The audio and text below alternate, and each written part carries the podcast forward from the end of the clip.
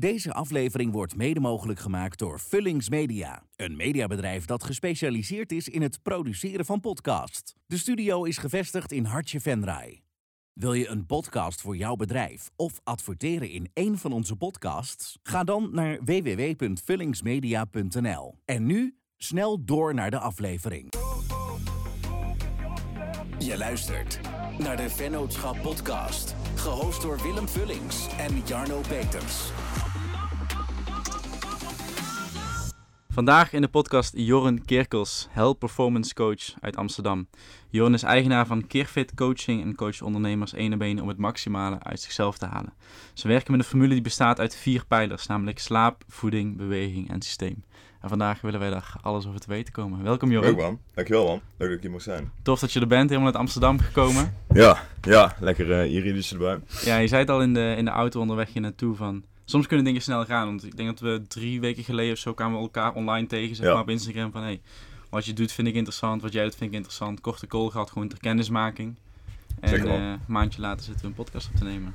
En weet je wat ik het leuke vind? Wij zijn eind vorig jaar hier een beetje ingedoken. Of ja, we waren er al langer ingedoken, maar we zijn er echt ingedoken. Ook met onze voeding helemaal aan te passen. En te kijken van oké, wat past wel bij ons lichaam, wat past niet bij ons lichaam. Maar we hebben ons ook allebei laten testen. Ja.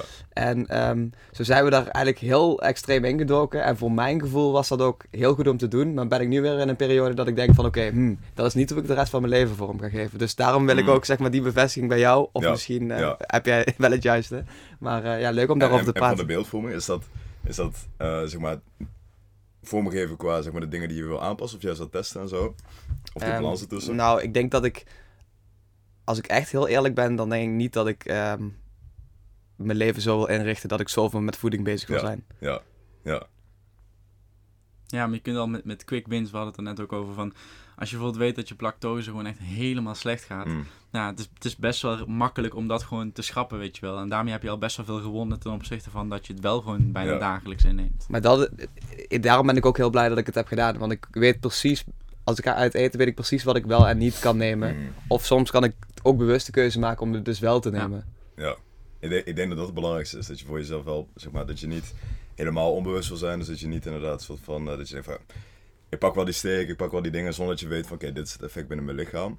Maar dat je inderdaad wel weet van oké, dit is wel goed, dit is niet goed voor jou. En dat bijvoorbeeld lactose van die kwark, dat is gewoon een no-go. En dat je daar soort van omheen kan spelen voor jezelf in hoeverre je het wilt. Want ik bedoel, zeg maar, ik coach ook mensen die juist heel extreem zijn of die veel reizen. En dat je eigenlijk jouw eigen kaders weet inderdaad. Ik denk dat het belangrijkste is. En ik geloof dat die testen, dat echt...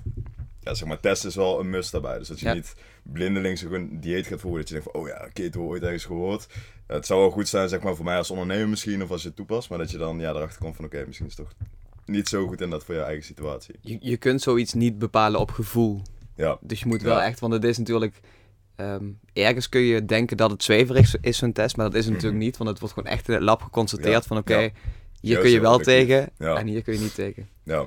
Jorn, hoe zou je jezelf voorstellen? Goeie vraag. Ja, ik vind het leuk als mensen iets unieks hebben. En het unieke bij mij is dat ik best wel... vroeger was ik heel erg meegaand. Alleen nu heb ik juist ingezien van... Oké, het is juist heel leuk om heel extreem te zijn. Als je daar in ieder geval bewust van bent. Dus dat je niet jezelf zo extreem maakt dat je helemaal afstaat van de maatschappij. Dat zou niet goed zijn. Maar dat je jezelf eigenlijk net op dat randje... Dus als we het gaan hebben over die comfortzone, zeg maar. Dat je elke keer net op dat randje zit.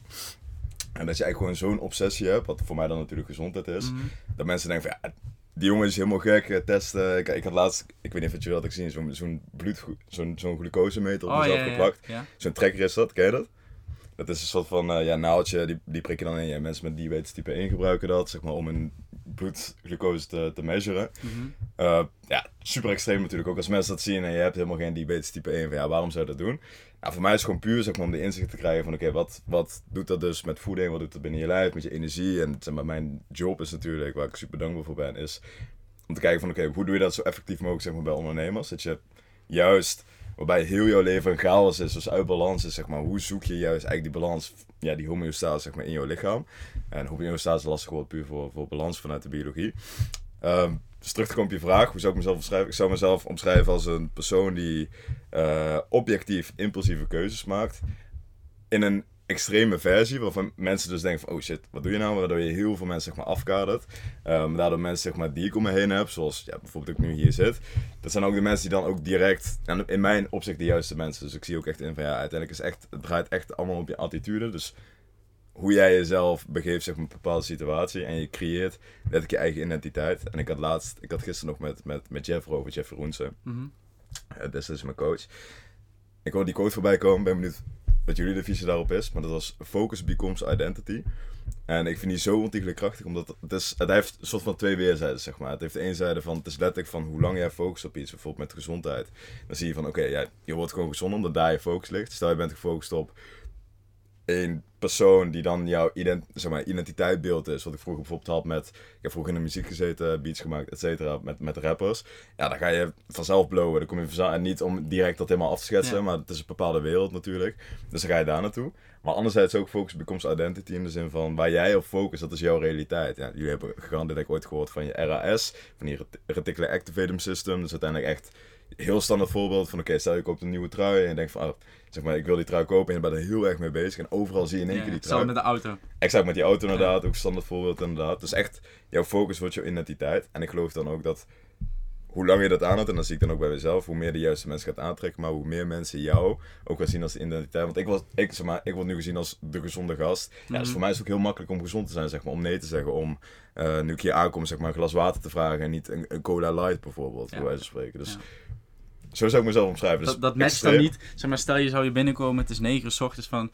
hey Jorn, wat wil je drinken? Ja, doe maar een college light of doe maar een colaatje, weet je wel. Ja, dat zou totaal niet stroken met eigenlijk de reden waarom we jou uitgenodigd. Want wij kennen jou online van je health performance coaching. Ja. En als je dan hier zou aankomen met een colaatje, dan denk je van ja, maar wat ben je nu aan het doen? Ja. Eigenlijk sluit dat wel aan op het boek wat wij vorig jaar gelezen hebben. Doe één ding, do one thing. Van Gary Keller. Ja, als jij één ding kiest en dat hou je voor langere tijd, bind je dat aan je. Dan herkent iedereen jou inderdaad van, hey, gezondheid, oké, dat is Jorn. Ja. En niet gezondheid, beats, ondernemen, coaching, dat is Jorn. Nee, gezondheid is Jorn, punt. Ja. Maar ook die quote wat je net, die quote van Jeff die je aanhaalde, van als je die heel simpel maakt, is eigenlijk gewoon, want jij zegt focus becomes your identity. Ja. Nou, focus is eigenlijk gewoon wat je aan het doen bent. Ja. Dus als je de hele dag met gezondheid bezig bent, dan word jij gezond. Exact. Ja. Als jij de hele dag aan het voetballen bent, dan word je een betere voetballer. Ja. Dus als je hem heel simpel maakt, is het gewoon oké, waar je aandacht aan besteedt,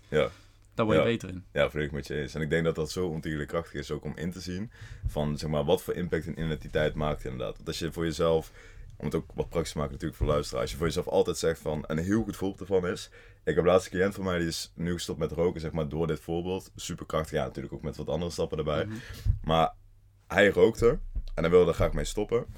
En hij zei tegen mij van, ja, ik ben gestopt met roken. En wat je dan doet, is je bent gestopt met roken, maar je hebt nog steeds de identiteit van een roker, want je bent gestopt met roken. Ik ben geen roker. Exact. Ja, ga dat eens zeggen, zeg maar. Zeg ook tegen de mensen om je heen van, ik rook niet. Ik ben een persoon die niet rookt. Ja, dat heeft voor hem zo'n... En er komt natuurlijk heel veel psychologische processen, et cetera, bij kijken.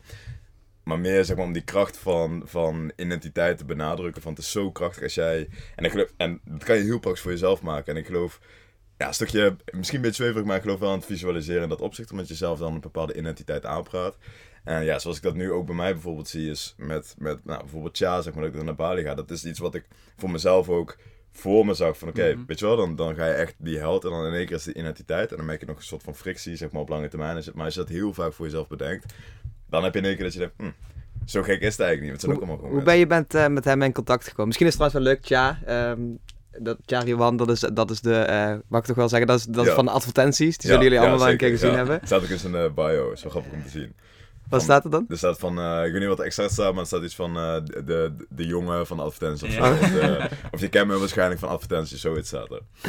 En hoe ben je met hem in contact gekomen? Ja, leuke vraag. Ik heb het boek van Russell Brunson, Traffic Secrets, gelezen. Ja. Kennen jullie? Ja. Ik ken hem niet. Oké, nou, super interessant. Maar wat ik er voor mezelf uit heb gehaald, ik denk, het is natuurlijk heel, heel breed qua alle kanalen, et cetera. Maar er staat één punt in, de Dream 100 heet dat. Dat is een lijst van 100 mensen die jij graag als klant wil hebben. En eigenlijk beschrijft het van, als je die 100 mensen als klant hebt, dan heb je direct heel de doelgroep, zeg maar, die je wil hebben. Dus stel, ik zou, nou, Tja en Martijn van Tongeren van de IMU zijn we nu mee bezig, zeg maar, en Boyd Hoek, et cetera. dat zijn een soort van influencers van de markt. En als je hun als klant hebt, dan komen ze. Ja. Dus ik had voor me gewoon een lijst letterlijk opgesteld met... Ik heb nog een tweede coach, Michialis, erbij. En we hebben samen gekeken van oké, wie in Nederland willen wij hebben? Voordat we nog internationaal gingen, van wie in Nederland willen we hebben. En als we die personen hebben, dan hebben we sowieso heel de markt. Nou, dan kwam Tja natuurlijk al best wel snel voorbij met 40.000 volgers. Inderdaad, een van de eerste binnen Nederland die echt groot ging qua advertenties. Iedereen kent hem wel. Toen heb ik een bericht gestuurd, gewoon heel standaard op Instagram. Van oké, Tja... ik weet niet meer exact wat ik stuurde, maar iets van... Ik ga jou een jaar lang gratis coaching. Het kost jou helemaal niks. Alle kosten op mij. Super tijdsefficiënt. Ik heb Boyd Hoek al geholpen. Dus ja, moet natuurlijk heel goed je doelgroep kennen van... Mm-hmm. Hij heeft niet veel tijd, dus dat is zijn meest waardevolle asset. Dus dat wil je juist niet van hem nemen. Mm-hmm. Dus ik zei van, oké, kunnen we 10 minuten even kort bellen? Kijken zeg maar wat ik je kan bieden. Reageerde hij best wel snel op. Ook super van wow, ja, van laten we dat doen, et cetera. Maar verder niet echt concrete vervolgstappen. Ja. Toen heb ik nog een paar keer opgevolgd. Verder niks van gehoord. En toen heb ik daarna een strategische keuze gemaakt. En dat weet hij zelf nog niet, maar dat ga ik natuurlijk... Als ik eenmaal in Bali zit bij hem voorleggen van... Oké, dit is de progress geweest, zeg maar. Heb ik... hij biedt zijn Ruan Consulting aan, heet dat. Dus hij heeft de cursus. Ook dikke aanraad naar mijn mening. Alleen, dat zijn dingen die ik... Nou, ik wil niet te close-minded zijn, maar al dingen die ik al kende van Sam Ovens. Van mensen die een beetje binnen de coaching space zitten, zeg maar. Een beetje waar... Je krijgt soms het gevoel van als je die Amerikaanse tak kent, dat ze daar vandaan trekken en het van Nederlandse, zeg maar. Ja. Ja, exact. Dus dan, en nogmaals, niet te close-minded, maar dan denk je van ja, wat zou het extra bieden? Ja. Nou, wat voor mij dus heel extra bood, is gewoon... je krijgt een succescoach. Ik weet niet in hoeverre ik kan benoemen natuurlijk, maar je krijgt gewoon een succescoach en dan een groepscoaching met Tja zelf erbij. Dus ik dacht van ja, dan kom je in één keer één op één in contact met iemand die je graag als klant wil hebben. Dus ja, daar is die investering gemaakt. Toen heb ik hem op Slack een berichtje gestuurd, want we hebben daar een exclusieve community, zeg maar. Super, best wel snel geschreven, maar het had uiteindelijk in de groepscoaching helemaal onderuit gehaald. Maar gewoon, hey, gift voor jou, ik wil je graag dit bieden, et cetera. En toen in de groepscoaching zei hij van ja, weer naar Bali komen, om uiteindelijk gewoon echt één op één te coachen. Kennen jullie Sam Ovens? Ja. En dat hij dat ook heeft, zo'n heldcoach gehad, zeg maar. Dus dat hij volledig op de business zat en dat hij heel zijn held heeft gedelegeerd in dat opzicht. Nee, ik weet wel dat hij nu echt sinds een week of zo weer terug online is of zo met 2 nieuwe bedrijven. Maar verder ken ik hem niet goed genoeg van dat heldstuk. Oké, dus voor beeldvorming voor de luisteraars, Sam Ovens... grote coach, zeg maar, echt wel de pionier in mijn ogen van de coaching, zeg maar, online coaching business. Wat hij had, is dat hij had letterlijk in zijn appartement, had hij een health coach ingehuurd die gewoon 24/7 zijn health monitort. Nou, toen zag ik dat, dacht ik al, nou, super sick om te doen, helemaal als health junkie. Nou, hoe vet is dat, zeg maar, dat je gewoon je leefstijl daar kan verder leven, nou, et cetera. Ja, toen komt Tja dus met dat offer, zeg maar, ook om dat te gaan leiden. En nu zijn we dus inderdaad bezig. En nog niks staat vast, ik moet het eerst zien natuurlijk. Mm-hmm. Maar dit is het proces waar we nu een beetje in zitten, dat we met 8 man, daar is natuurlijk bezig met die NFT's nu. Daar heeft hij een heel team voor. Ik ga gewoon heel dat team coachen. Mijn business is sowieso volledig online, dus ik verplaats het daar naartoe. En dan kan ik daar gewoon mijn dingen blijven doen met hun erbij. Maar ga je die nog steeds dan vrijblijvend doen? Of heb je dan gewoon wel een... Ja, dat is vrijblijvend. Okay. Ja, want hij zei tegen mij van... Oké, vind ik ook super... Nederlands humble is het Engelse woord, Nederlands woord, weet ik even niet. Van hem dat hij zei van... Ja, ik wil wel wat terugbieden. Ja, ik heb gewoon 2 dingen gevraagd. Want hij wilde ook mee gaan reizen. Ik zei, ik zou het fijn vinden als jij de kosten van de reis koffert. Als hij naar Dubai, et cetera, gaat, zeg maar. Want dan reis ik mee. Mm-hmm. Dat vind ik geen probleem. Maar dan zou het zonde zijn als ik alles uit mijn eigen zak zou moeten betalen natuurlijk. Tweede zei ik, ja, uurtje mentoring per week. Max een uur. Nou, voor mij is dat super waardevol. Ik denk dat jullie dat ook inzien. Van hem naar jou of andersom? Nee, van hem naar mij. Ja, dus dat ik echt gewoon een vraag kan stellen. Maar dan gewoon in een, zoals we nu hier zitten met z'n drieën, een beetje informele setting. En gewoon kijken van, hoe zij kijken op dingen, et cetera. Een beetje dat psychologische. Hij is business sterk en conceptueel. Hij is gewoon echt mega goed. Ja. Dus waar jij... Helemaal op jonge leeftijd. Ja, waar jij... de diepgang qua gezondheid waarschijnlijk echt heel goed bent, is hij echt heel goed in dat gewoon te verkopen. Zeker. Hij is echt een salesgast. Hoe lang gaat dat gebeuren, zeg maar? Ja, dus het is onbepaalde tijd. Okay. Het is nu, je kan in Bali een visa krijgen voor 6 maanden, had ik gezien. Mm-hmm. Dus ik ga sowieso een maand naar Bali toe. Dan laat ik alles, want ik heb voor de beeldvorming net naar Amsterdam verhuisd natuurlijk. Ik leef daar super minimalistisch. Komt vandaag nog een video online van een apartment tour, zeg maar. Met, ik heb niet eens een bank, zeg maar, voor... die komt wel, maar die ga ik dus nu annuleren. Dus ik laat daar waarschijnlijk gewoon alles staan. Dan ga ik denk ik nog een maand huur betalen. De huurbaas weet het al wel. En dan ga ik vanuit daar gewoon naar Bali. En dan kijk ik wel hoe die klik is, hoe het zit. Want het zijn wel 8 mensen. En als... Ik verwacht het niet, maar stel die 8 mensen roken bijvoorbeeld. Nou, dat is dan voor mij als health junk dan wel een afweging. Die ik dan roken sigaren, toch? Ja, wel sigaren. Dat is dan minder slecht, maar ik bedoel echt zeg maar op dagbasis. En het is niet van de sigaar moet je inderdaad elke dag roken. Maar meer die second order consequences. Dus ook zeg maar dat je, weet je wel, dat je daar bent. En dat heeft dan ook weer effect op je eigen psyche. Weet je wel, dat je meegaat ook weer in die groep. Maar dat zou goed zijn. Maar laat je appartement in Amsterdam dan, die zeg je op? Of... Ja, ik ga hem dus eerst nog een maand huren. En dan heb ik een soort van backup plan. Zeg maar, als het niet bevalt kun je nog altijd terug. Ja, en dan laat ik gewoon mijn gezin, want die komen dan uit West, naast Eindhoven. Mm-hmm. Die zou daar eventueel kunnen zitten voor, weet ik veel, een weekendje of zo, als ze dat leuk vinden. En dan laat ik dat inderdaad staan. En dan, mijn plan is zeg maar, want er staat nu toch niet heel veel. Dat stel dat bevalt, dan kan ik dat gewoon vanuit mijn gezin laten verkopen, zeg maar, binnen Nederland. Dus dat zij, weet je, bureau, et cetera, verkopen. En dan daar gewoon leven verder leven. Dus dat is echt letterlijk alles achterlaten. Maar een soort van opportunity. En dan word je echt een digital nomad. Ja, weet je wel. Dat is wel grappig, want ik had dat nooit... Ik ben benieuwd wat het bij jullie natuurlijk is. Maar vroeger, dan kijk je... Nou, op is een groot woord, zeg maar. Nou, dan denk je van, oh wow. Nou, dus klinkt natuurlijk als een droom voor velen. Ja. En dan komen we straks natuurlijk op balans. En ben ik nogmaals ook benieuwd hoe jullie daar tegenaan kijken. Maar dan uiteindelijk, het klinkt als een droom, maar is het realiteit. En daarom, het voelt ook nog... Nou, ik wil niet zeggen onrealistisch, maar ik moet het eerst zien, zeg maar, of het echt leefbaar is. Maar schrap ik dat. En dat hoop ik echt de luisteraar ook echt mee te geven. Want ik had nooit verwacht dat ik zo'n persoon zou zijn die het zou kunnen zeggen. Et cetera, wat ik ook zei, ja, onzeker, weet je wel, juist opkijkend bijna dus naar die mensen. Dat ik nu zelf in die stoel zit, dit uit mijn mond komt, et cetera. En dat is pure teken. Dat is niet vanuit arrogantie van mij, maar dat iedereen het kan, man. Als jij... Nou, net over die focus hebt. Als je gewoon echt focus hebt op de dingen van oké, dit wil je worden.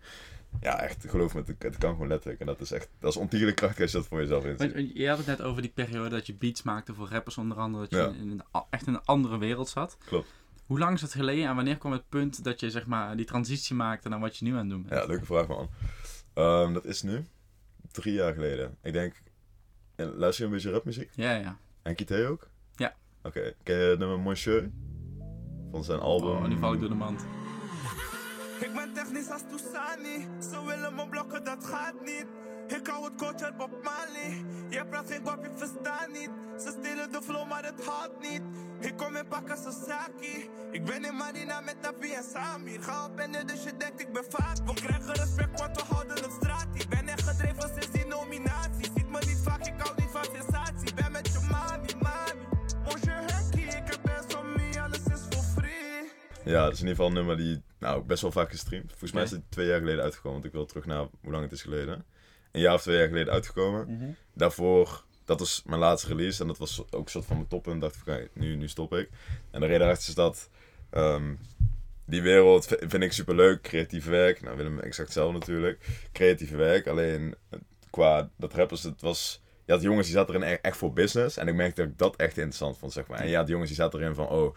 Die hadden toch niks beters te doen, zo kan je het beste zien, zeg maar. Die komen daar even de studio in en dan blowen, et cetera. En dan nemen ze iets op.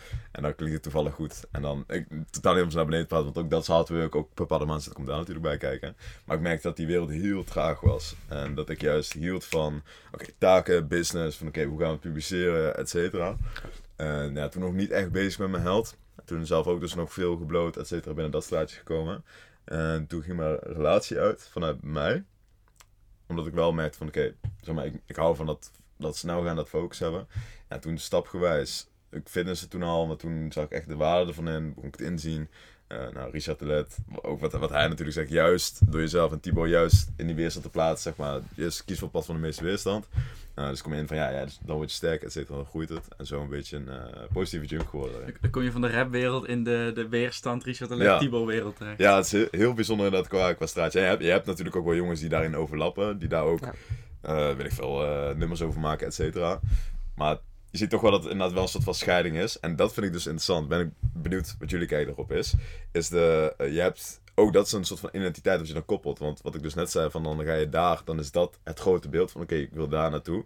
En dan maakt het ook helemaal niet uit als je bloot, et cetera. Terwijl als je een identiteit van een helljunk, dan is het in één keer een opposite. Dus van hoe dierlijk krachtig dat is, zeg maar, als je dat voor jezelf inziet. Van er is gewoon een andere kijker op, zeg maar. En dan ga jij zelf anders keuzes maken. Maar we gaan straks verder in op balans. Maar is dat niet balans? Want wij drinken in het weekend ook gewoon een biertje. Maar wij hebben bijvoorbeeld ook bij Richard de Let in de podcast gezeten. Omdat we dat super interessant vinden. Ja. Voor mij is dat misschien wel de balans.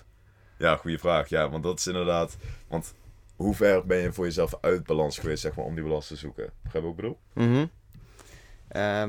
niet, ja, ik denk niet mega ver. Ik denk dat dat altijd wel redelijk in balans is geweest. Ja, maar ook zijn er wel, er zijn bijvoorbeeld, we hadden net over die lockdownperiode in het begin. Ja. Dat waren wel gewoon periodes dat we gewoon non-stop op kantoor zaten. En er was eigenlijk niks wat je kon doen. Dus de focus lag gewoon op de business. Die zal elkaar een beetje op te naaien van, hey, ga je nu al naar huis, weet je wel. Ja. Terwijl het 8 uur 's avonds was. Ja. Dus dat is wel een bepaalde mate van extremiteit. Dat je gewoon alleen maar met je hoofd daar zit. Ook omdat de afleiding gewoon simpelweg wordt weggenomen. Alleen ik denk wel dat we inderdaad voor ons beiden kunnen spreken dat wij... Ja, we hebben ook wel eens een half jaar geen alcohol gedronken of bewust laten staan. Maar niet zeg maar in de extreme, zoals bijvoorbeeld jij die nu op Instagram laat zien. Ja. Zoals jij leeft bijvoorbeeld. Dat is nog een stap verder, zeg maar. Ja. Want waardoor denken jullie dat... Of wat maakt de balans, zeg maar? Begrijp ook bedoel? Zeg maar, wat maakt dat jullie zeggen van oké, dit is balans. Of wat ik zeg van oké, dit is balans. Wat denken jullie, zeg maar, dat... een soort van standaard van de benchmark van balans maakt. Is dat de maatschappij? Is dat je eigen overtuigingen, opvoeding? Ik denk dat een mix is van... is het levenswiel van Tibor jou bekend? Dus relaties, sociaal, fysiek, die dingen. Nou, een mix daarvan. Dus waar we het net over hadden, dat biertje wat je in het weekend drinkt, dat is sociaal een hele grote factor, weet je wel. Ja. Verbinding met vrienden, met mensen uit je omgeving. Vooral hier in Venra is dat best wel... Dat is gewoon een soort van belangrijk of zo, weet je wel. Als je er 2 weken niet bent, zeg je, hang je uit, weet je. Ja. Je wilt er ook gewoon bij zijn. Ja, en het is gewoon gezellig. En dat is bijvoorbeeld een sociaal stuk. Ja. Business, dat doen we hier maandag tot met vrijdag of maandag tot met zaterdag ook volle bak. Ja. Dus op al die punten een bepaald... Ja, niet eentje weg laten vallen, dat is voor mij balans, zeg maar. Dat je die allemaal een beetje... Ik weet trouwens niet of de maatschappij of de mensen om me heen bepalen wat mijn balans is. Want voor mijn eigen gevoel... Ik kan dat volgens mij best wel veel op gevoel bepalen. Ja. En dan, gevoel is dan een goed gevoel, zeg maar, voor jezelf. Dus je denkt van, oké, dit is veel... Ja, eigenlijk is denk ik een mooi voorbeeld. Bijvoorbeeld met een alcoholvrije maand. Dan ben je best wel fit. En dan denk je van, oké, dit voelt heel goed. Ja. Maar dat mis je bijvoorbeeld wel, die verbinding in het weekend. Ja. Dus daarbij dus ook uit balans. Ja. Nee, ben ik met je eens. Ja, ik vind het een heel interessant onderwerp, omdat... En mijn vraag kwam natuurlijk, en daarom vind ik het leuk om te horen hoe jullie kijk erop is, van... Ik denk dat het ook heel erg de omgeving is, inderdaad. Toch wel stiekem, zeg maar. Maar dat mensen dat eigenlijk vergeten van... Mm-hmm. van want jullie, ik hoor... En dat hoor ik inderdaad terugkomen vanuit van jullie beiden van ja, de mist wat inderdaad als je het niet doet. En het grappige is dan van, er zit een koppeling bij van, dat hoort erbij inderdaad. En die koppeling, die wordt dan door de omgeving gemaakt. Begrijp je wat ik bedoel? Van alcohol hoort bij het sociale aspect. Ja. Terwijl, sociaal aspect is natuurlijk, kan ook, en ik vind een rondje lopen zijn, bijvoorbeeld. Ja, of campaignballen of zo. Ja, exact. Terwijl, en dan wordt het inderdaad wel als bijvoorbeeld, en niet dat het voorbeeld is, want er zijn meerdere vlakken wat natuurlijk iets extreem maakt, dat je meerdere keuzes achter elkaar maakt. Bijvoorbeeld en geen alcohol, en niet blowen, en niet op zondag vrijnemen, even slecht voorbeeld, maar bijvoorbeeld zeg maar, en dan wordt het als extreem ervaren. Mm-hmm. Maar het is uiteindelijk, de balans, ik denk dat je balans soort van zelf maakt inderdaad. En dat jij voor jezelf moet kijken van oké, wat is balans voor jou? En dan ben ik benieuwd hoe jullie hier tegenaan kijken, want ik geloof dat balans heel erg van belang is, helemaal op hoog niveau.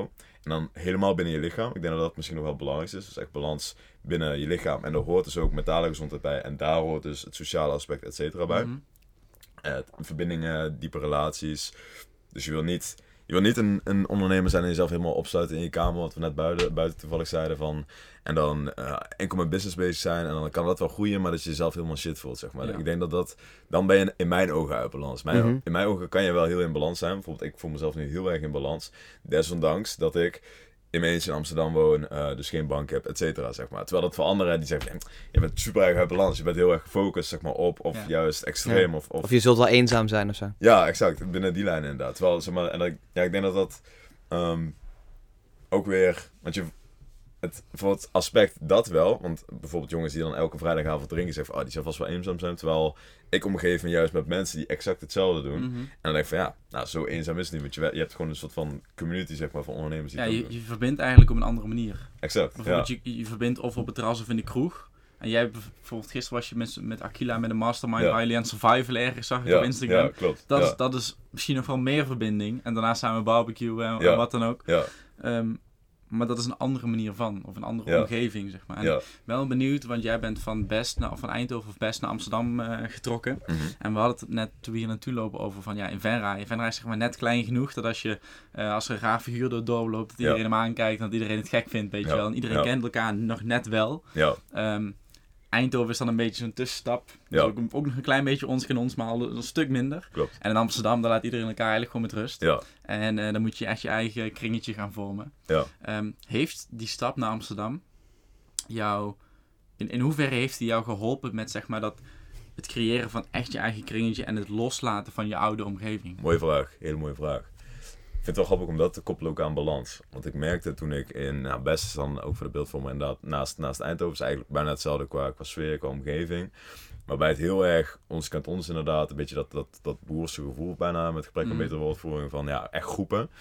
En ik merkte van, ook met dat meegaand gedeelte, dus eigenlijk dat je... Ik was toevallig net de podcast aan het luisteren en het ging over dat je als kind gewoon heel impulsieve stemmen hebt. En je hebt eigenlijk twee stemmen van of ik haat jou of ik vind jou leuk. Of ik lust het niet of ik lust het wel, zeg maar. Dus heel extreem en dat je dat door heel veel factoren, waarvan ik denk dat social media echt een hele grote is. Als ik geen business zou hebben, zou ik echt direct alles van mijn telefoon afgooien. Dus voor mij, het is nu de bron van traffic natuurlijk, dus dan maak je bewust die keus.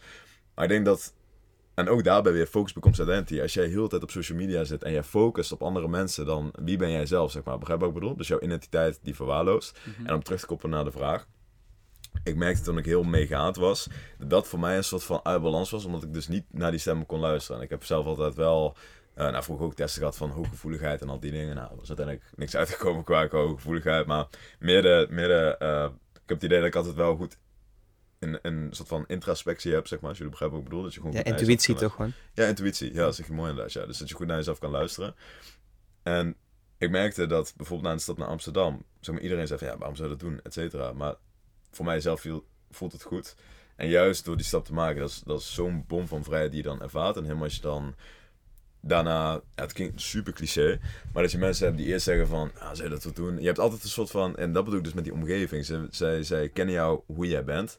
En zij willen ook, vanuit veiligheid, vanuit... Nou, mensen is natuurlijk ook weer pad van de mensenwisselen. Ze willen dat jij hetzelfde blijft. Jarno blijft hetzelfde. Ja. Willem blijft hetzelfde. Niet veranderen. En als jij juist verandert, dan is het in het begin zo van... waarom doe je dat, et cetera? Maar het leuke is, en dat vind ik echt heel interessant... is dat de mensen die dat helemaal in het begin zeiden...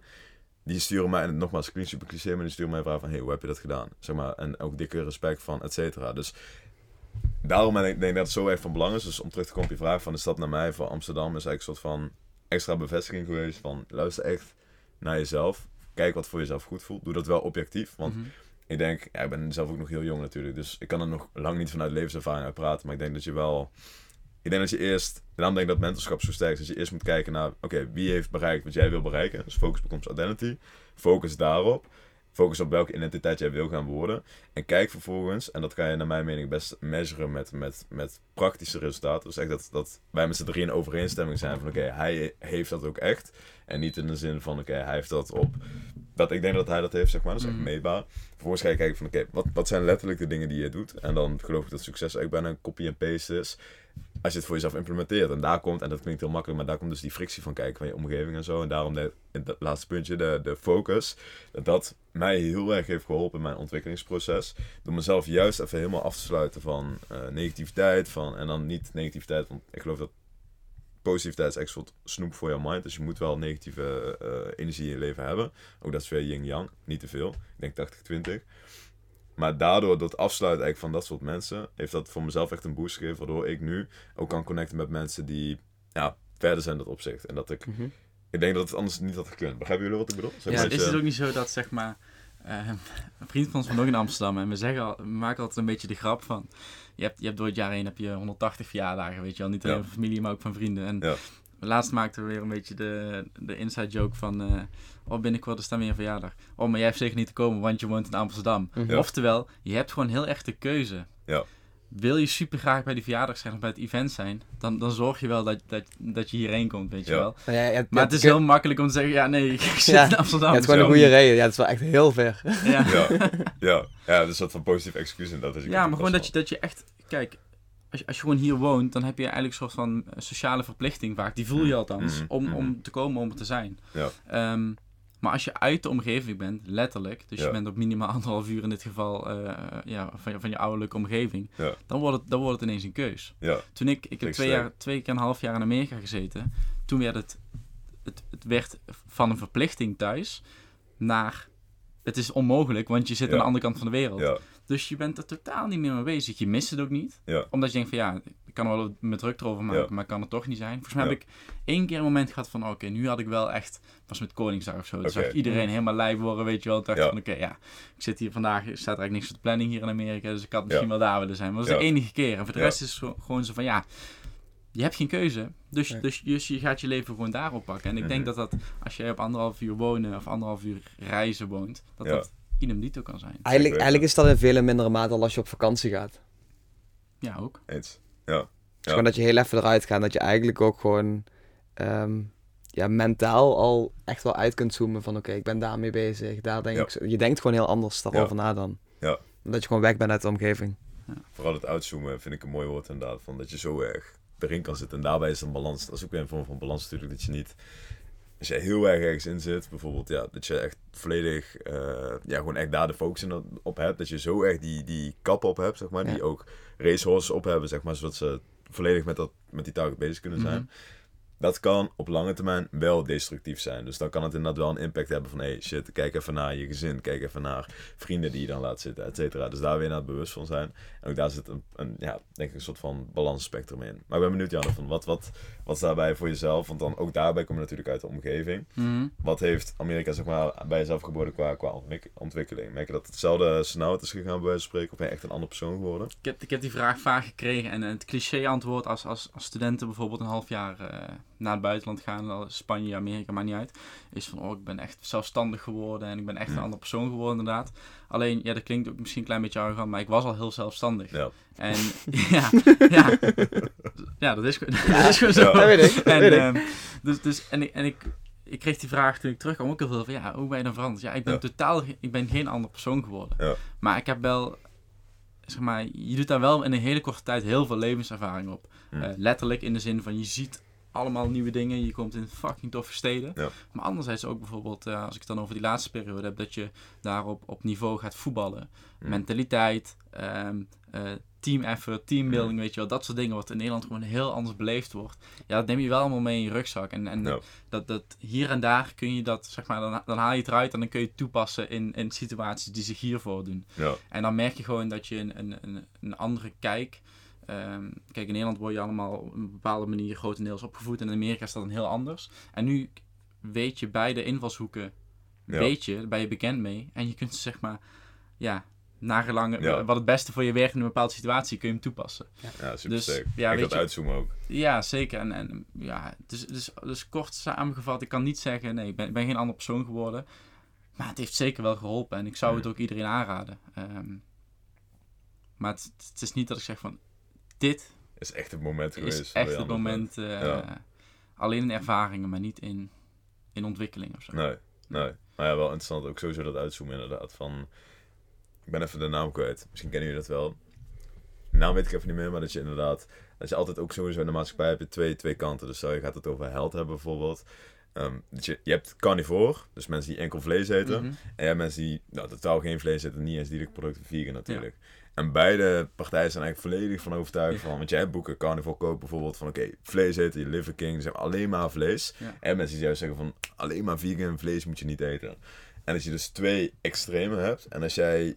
En dat komt dus ook weer focus, zeg maar. Als je alleen focust op, carnivore het beste... Dan ben je natuurlijk ook een persoon die zegt van, carnivore is het beste. En ik denk, wat je zegt, Jan, van als je naar bijvoorbeeld Amerika gaat, dan kun je uitzoomen. Mm-hmm. Want hier in Nederland, je leeft ook op bepaalde wijze. Mensen zijn op bepaalde wijze van, dit is hier normaal. Dit is de balans hier inderdaad. Van, het is normaal om vrijdag bijvoorbeeld iets te doen. Terwijl als je dan ik ben zelf niet in Amerika geweest. Maar stel, je komt in een maatschappij waarbij het juist heel normaal is als je... dat het niet, even slecht voorbeeld, dat je niet 2 keer in de week drinkt, maar dat het 1 keer in de 2 weken is bijvoorbeeld, dan is dat balans daar. Mm-hmm. En dan kun je dus uitzoomen van, en dan kun je, en ik denk dan, om dat terug te koppelen, zeg maar, dan pas kun je echt goed jezelf herkennen, omdat je dan naar jouw eigen stemmen kunt gaan luisteren, omdat je gewoon 2 vlakken hebt en je ziet, zo kan het dus ook. En dan kun je voor jezelf checken van, wat voelt goed voor mij? Daar ben ik het zwaar mee eens, want als je inderdaad, stel, we zitten hier in Venray en stel hier in Venray wordt standaard bij elke vriendengroep 2 keer per week gedronken, vrijdag, zaterdag, standaard. Mm-hmm. Dan is dat ook jouw standaard en dan weet je eigenlijk ook niet beter. En als je dan bijvoorbeeld een half jaar weg bent geweest, waar het misschien wel 5 keer gebeurt, of misschien wat jij zegt 1 keer in de 2 weken, dan leer je dat er meerdere dat er meerdere keuzes zijn, zeg maar. En dan kun je dus bij jezelf te raden gaan, wat werkt voor mij het beste? Ja. Waar voel ik me het prettigst bij? Want jij stelde net die vraag over wat heb je dan geleerd in Amerika. Ik heb 1 voorbeeldje, ik ben heel benieuwd hoe dat bij jou is. Na het eerste jaar in Amerika, toen was ik 18 of 19. Toen heb ik daar... Ik was al een beetje met persoonlijke ontwikkeling bezig. Boeken lezen, trainingen, cursussen, dat soort dingen, podcasts. En daar is dat echt volledig tot uiting gekomen. Want ja, Amerika loopt ook altijd een x-aantal jaar voor, ook op dat gebied. Dus ik had ik had een aantal Amerikaanse boeken besteld. Heel veel podcasts geluisterd van allemaal ook echt personal growth junkies, weet je wel. Ja, die ook gewoon alles in het extreme. En dan denk ik, oh vet, weet je wel. Dan sla je daar helemaal op aan. En dan kom je terug in Nederland en dan wil je dat allemaal meenemen en dan implementeer je bepaalde dingen. En op een gegeven moment komt er een soort van slap in your face dat je gewoon echt even reality check krijgt, weet je wel. Van zo'n gast, je bent gewoon volledig doorgeslagen in het extreme, weet je wel. En we hadden het net over hoe jij nu leeft, een beetje die monk mode, weet je wel, echt gefocust zijn. Ik ben benieuwd, heb jij ook een keer die reality check gekregen van, fuck, ik ben nu echt fucking extreem bezig, alleen ik moet ook oppassen. Ja, leuke vraag, man. Best wel vaak, eigenlijk bijna elke dag wel. Omdat je, weet je coacht mensen en dan ga je dingen vertellen van oké, ik zou dit proberen. En het leuke is dat, ik had vroeger zelf altijd, en een heel goed voorbeeld daarvan is bijvoorbeeld van die blue light blokkers. Kennen jullie die? Die brillen. Ja. En dan helemaal die extreme met die rode brillen. Ja. En ik dacht zelf wel van, je bent gek als je zo'n bril draagt, maar waarom zou je dat doen? Terwijl, en dat is dus echt het voorbeeld van, als jij meer... ook daarbij weer die focus hebt in een bepaalde wereld, dan ga je steeds verder. Net als en luisteren van heel extreme muziek bijvoorbeeld, dat je het voor de eerste keer opzet en dat je denkt van, oh wow, dit is echt herrie. Terwijl als je daarop naar bouwt, bij wijze van spreken, dat je steeds extremer, dat je steeds meer gaat zoeken, een soort van dopamine rush is het bijna. Dan is dat in één keer dat plaatje en wat mensen zien. En dat maakt naar mijn mening ook iets extreems. Als jij een lange termijn focus hebt gehad op 1 punt, dan ben je gewoon heel ver ontwikkeld, zou je bijna kunnen zeggen, op dat punt. Dus stel jij leest, 20 jaar lang, hele lange periode, in ieder geval de periode dat ik nu in mijn opzicht op de wereld ben, zeg maar. Als je dat alleen maar heel specifiek zou lezen op, bijvoorbeeld binnen business het verhogen van je ROAS, bijvoorbeeld, noem maar wat. Alleen maar daarover. Dan ben je super erg in developed. En dan zou je heel extreem erin zijn. Omdat je daar gewoon, mensen zien in één keer hoofdstuk 20, terwijl zij bij hoofdstuk 1 staan, Ze zien de stappen niet naar het eindresultaat. En dan wordt het als gek ervaren bij spreken. Ze hebben geen understanding. En nogmaals, ik ben zelf ook mens, dus ik heb dat ook op heel veel vlakken. Alleen dan wordt het als raar gezien. Dus terwijl als jij weet, en bijvoorbeeld om dat voorbeeld van die blue light blokken terug te pakken, als jij weet van oké, we hebben gewoon een 24-uursklok, super erg van belang. Dat reguleert uiteindelijk je energie. Uiteindelijk, waar we nu in leven vanuit natuurleven in de natuur vrij, zonder zeg maar het enige licht wat er is. Toen kwam een hele toffe man, Thomas Edison, waardoor wij nu ook licht boven ons hoofd hebben, waardoor het een soort van in één keer artificieel is. En daarnaast leven in een box van 4 muren, zitten we altijd. Uiteindelijk, jouw lijf weet niet meer van oké, is het nou dag of is het nou nacht? Ja. En daarom hebben zoveel mensen moeite met opstaan, et cetera. Maar dat is niet wat ze willen horen, want ze willen gewoon een pilletje hebben, zeg maar, dat het direct goed is. En daar zit een klein beetje het foutje, zeg maar. En uiteindelijk, als je dan gaat kijken naar om dat terug te koppelen, dan zie je in van, dan is zo'n bril eigenlijk best wel waardevol. Als jij daardoor in de avond nog je laatste taak aan voltooien als ondernemer, daardoor beter slaapt in de dag erna. En dat kan je dus letterlijk ook meten, wat het objectief maakt. Maar bijvoorbeeld met mijn cliënten doe ik dat met een aura ring, zoals sommigen van jullie wel kennen. Daardoor zie je ook van, dit is het effect. En dan is het niet meer zo gek dat je voor jezelf een bril opzet. Dus dan kom je in één keer veel verder binnen dat plaatje. En dat is dan ook leuk eigenlijk, zeg maar. Ik moet er zelf om lachen, omdat je dan ook teruggeeft dat je denkt van, maar ik had dat in het begin ook toen ik dat voor het eerst zag. En denk van, maar dat is ook gek. En dan, en om terug te komen op je vraag, ik heb dat dagelijks omdat ik cliënten coach. En dan, ik had letterlijk, wat was het, vorige week. Toen barsten met de cliënt, barsten wij gewoon in het lachen uit.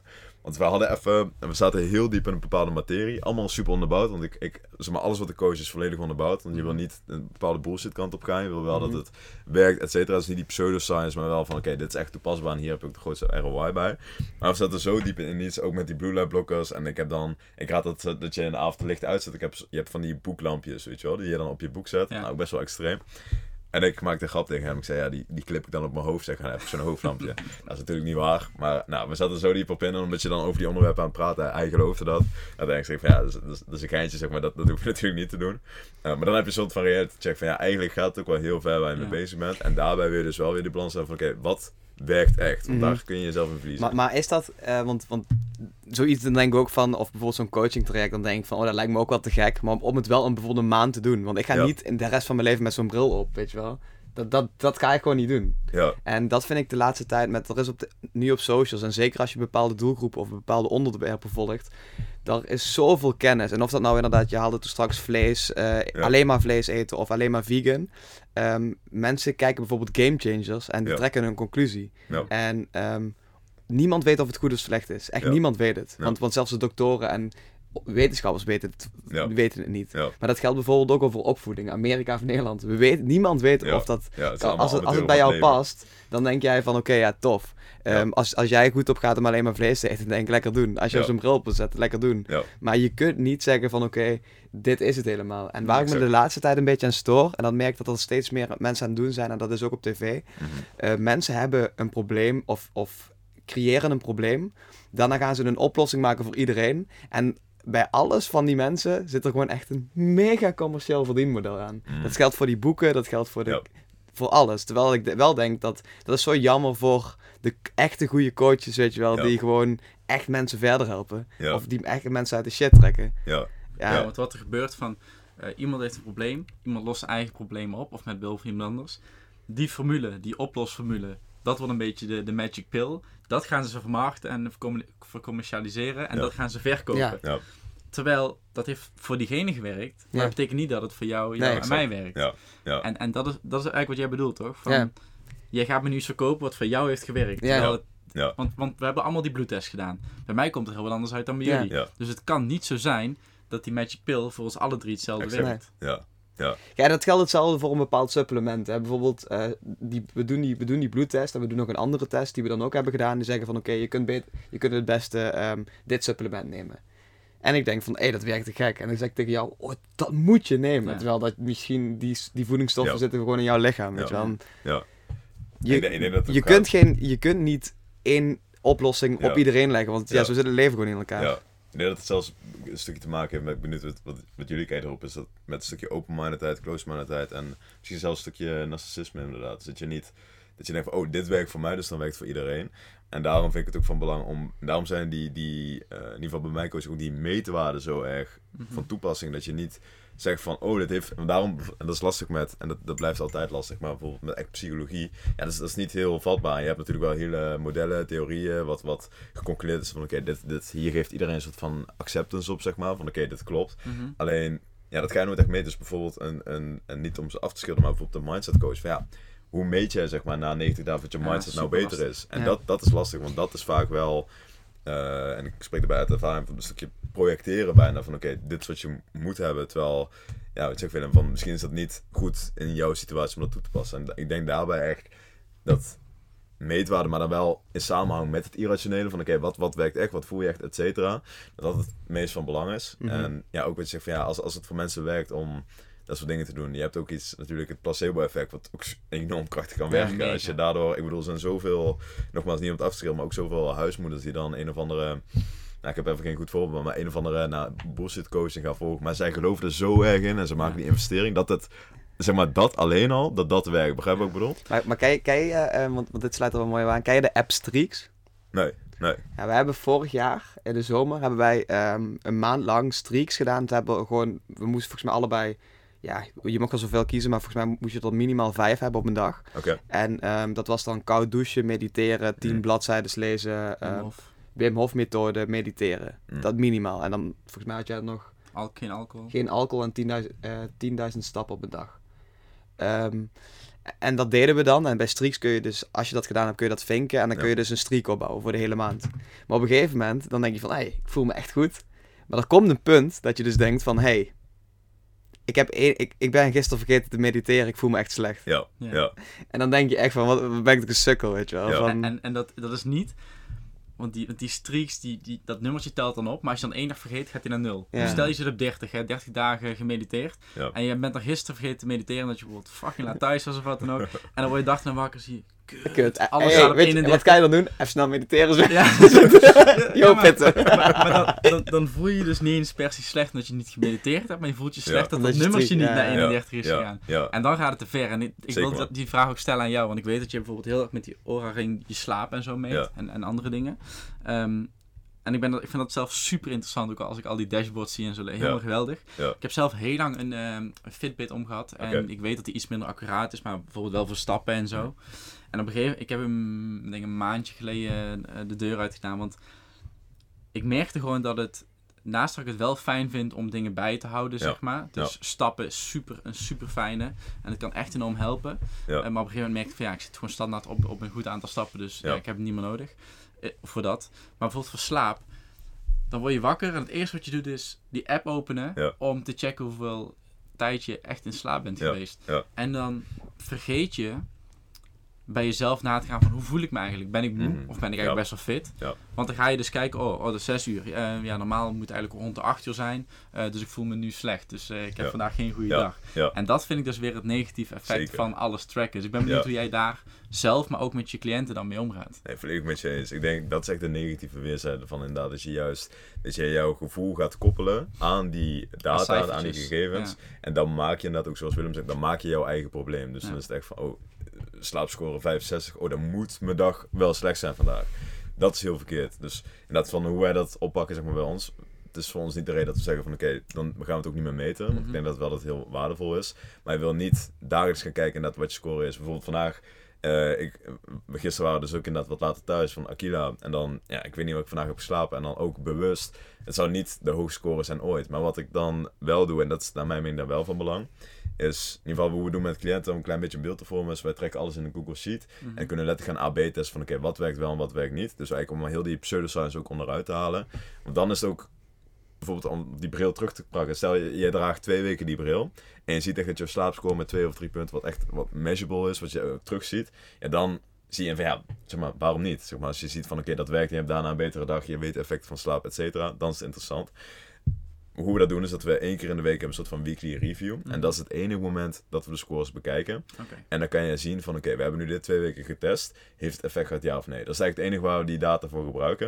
En inderdaad niet op dagbasis dat we dan checken van wat is vandaag mijn slaapscore? Wat is mijn HV? Wat ook wel stressniveau is? Want dan, wat je zegt, dan ga je eigen problemen creëren. En die ring is ook maar 68% accuraat uiteindelijk. Het gaat meer om dat jij een punt hebt.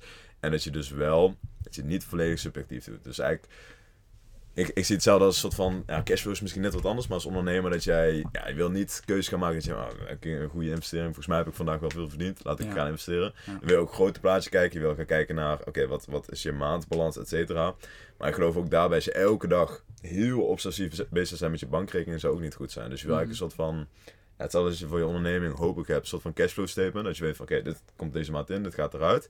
Dus je op basis daarvan maakt van, ik heb deze maand dit verdiend, et cetera, laat ik nu deze keuze maken. En dat kun je dus letterlijk hetzelfde doen met je health, door dat wel in kaart te brengen, maar niet obsessief in dat bezig te zijn. Dus zeker goed dat je het aanhaalt. En als we het hebben over slaap, hè? Stel je bent aan het AB-testen met bijvoorbeeld zo'n blauwe lichtfilterbril, of met een bepaalde spleetsie voordat je gaat slapen. Dan doe je die AB-test en dan zie je dus over een week zie je wel of geen verschil, positief, negatief. Ja. Alleen, daarmee vergeet je denk ik het mentale aspect. Als ik bijvoorbeeld echt met werk in een super stressvolle periode zit, of privé, dat er iets heftigs is gebeurd. Dat heeft mega veel invloed op alles, weet je wel. En ook helemaal op je slaap. Ja. Dus hoe neem je dan het mentale aspect, wat eigenlijk, dat is bijna niet te meten, denk ik. Hoe neem je dat dan mee? Want ik kan dus wel in die 2 weken dat privé echt kut is, kan ik wel eens een blauwe lichtfilter opzetten, bril opzetten. Ja.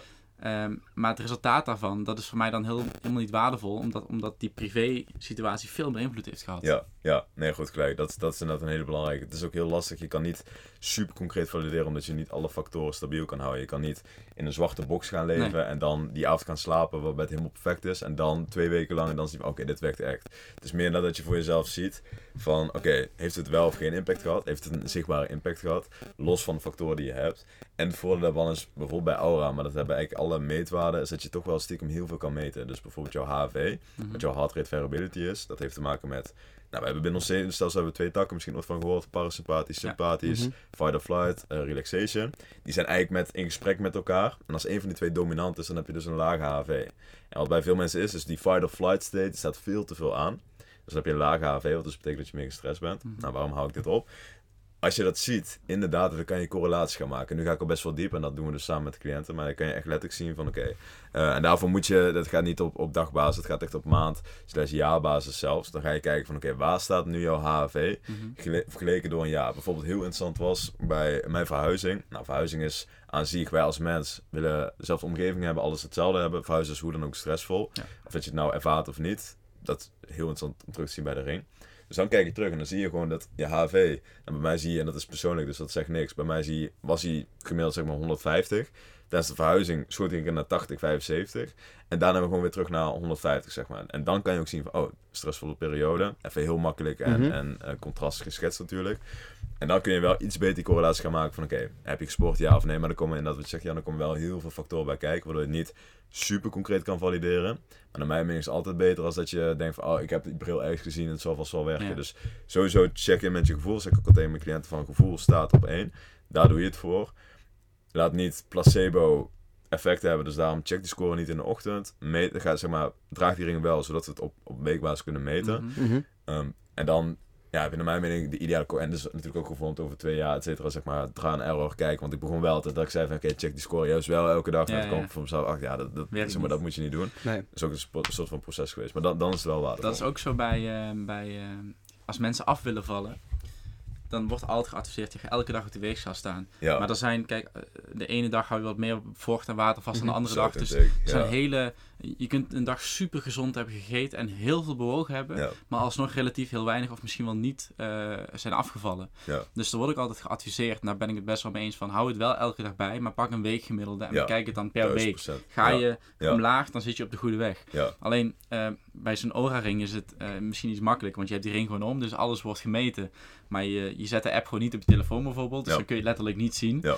Eigenlijk zou er ook een weegschaal moeten zijn die wel gewoon die geen display heeft. Dus je gaat er gewoon op staan. Zeker, man. Hij stuurt het seintje gewoon naar je app of naar je dashboard ergens verstopt op je computer. En aan het einde van de week check je in en dan zie je gewoon wat er is gebeurd. Eigenlijk zou je dat dan...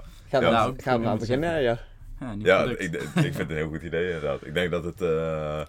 En dat geldt natuurlijk voor de mensen die daar ook bewust van zijn, dat die het weten inderdaad. Maar 100% wat je zegt, ik heb in het verleden ook heel veel mensen geholpen die dan ook keus gaan maken op basis van wat ze die dag wegen. Dus dan is het echt van, oh, 2 kilo afgevallen, kan ik vandaag wel dat taartje pakken? Ja. Terwijl, ja, wat je zegt, dat heeft misschien die dag ervoor superveel zout binnengekregen, waardoor je lichaam inderdaad meer vocht vasthoudt. En dan weet je, ja, makkelijk 2 kilo zwaarder. Ja. Terwijl dat heeft dan niks te maken met echt gewicht inderdaad. Ja. Hey, we hebben het over heel veel dingen gehad. En nou ben ik wel benieuwd, want je hebt natuurlijk een bedrijf.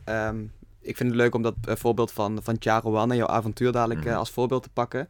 Wat ga jij met jouw bedrijf concreet doen? En dan bijvoorbeeld per dag en per week. Ja, leuke vraag. En dan bedoel je echt de processen, zeg maar? Ja, gewoon ik zou het leuk vinden om te kijken van oké, wat ga je daar doen? En dan denk ik van, zou dat bijvoorbeeld overtuigingskracht hebben dat wij dat misschien ook een keer een week gaan doen? Oké, dus nou, hoe het eruit gaat zien als...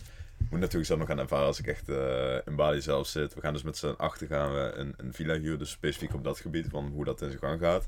Daarnaast heb ik natuurlijk nog mijn eigen business die ik wel runnende houd. Ik kan het eigenlijk best zien, ik ga daar mijn leefstijl leiden, dus met dingen die ik allemaal doe om mezelf, dus wat ik dus ook zie van oké, dat werkt. Dus Wim Hof, heel veel positieve studies achter van oké, dat is gewoon echt supergoed qua oxidatie voor het lichaam, et cetera. Die dingen gaan we implementeren. En daarbij komt dus heel veel accountability kijken. Want uiteindelijk, de echte effecten komen pas. En daarom geloof ik ook, juist dat het soms goed is om langere perioden juist uitbalans te zijn.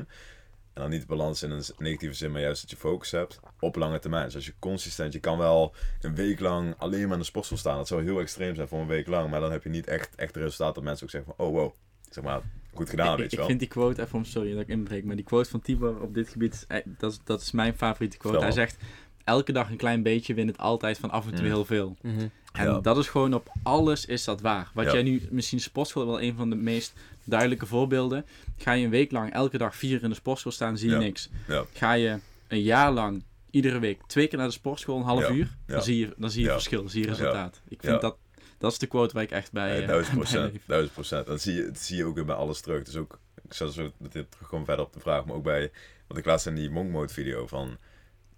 Er is ook een beetje een hype gaande onder ondernemers. Dus voor de mensen die het misschien niet kennen, Monk Mode houdt in dus dat je geen alcohol drinkt, eigenlijk ook geen cafeïne. Dat je echt jezelf helemaal begeeft, zeg maar, binnen dat plaatje. Mm-hmm. Alleen, ja, dat doen ze dan voor 30 dagen. Maar ik denk, ja, dat is niet echt waar het om draait. Het gaat veel meer om van, oké, stel je zou dat lange termijn doen. Dus stel je gaat echt bijvoorbeeld heel extreem, zeg maar, net, bijvoorbeeld even dan het voorbeeld van het geen bank hebben, zeg maar, dat je wel moet werken bij wijze van spreken. Dat klinkt dus heel extreem.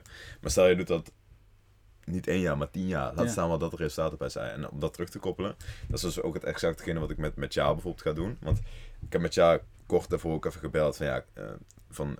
Kan ik jou echt helpen? Zeg maar niet dat ik straks die kant op kom en ik zit daar en dan dat we erachter komen van ja, leuk. Je hebt je goed 12 hoog testen zitten van wat gaan we dan doen? Ja. En natuurlijk kom je daar altijd samen achter, want uiteindelijk draait het echt om accountability, et cetera. Mm-hmm. En dat maakt ook dan wel echt weer de vraag van die je net helemaal in het begin stelde van hoe zou ik mezelf voorstellen? Nou, waarom extreem? Omdat ik voor mij nu, in ieder geval op het moment, deze fase van mijn leven, misschien dat het later anders is, maar nu en zelf heel goed kan afkaderen en juist voor mezelf kan kiezen en juist die accountability daardoor heel goed vast kan houden. En daardoor ook mensen beter accountable kan gaan houden. Ja. Dus dat ga ik echt doen met Tja en zijn team dan. Doordat we gewoon met z'n achten die leefstijl gaan leven. En dan niet even een weekje van even een leuk dopamine kickje, maar echt lange termijn. Ook juist op het moment dat het niet leuk is, dus juist eigenlijk die weerstand opzoeken. Ja. En dan...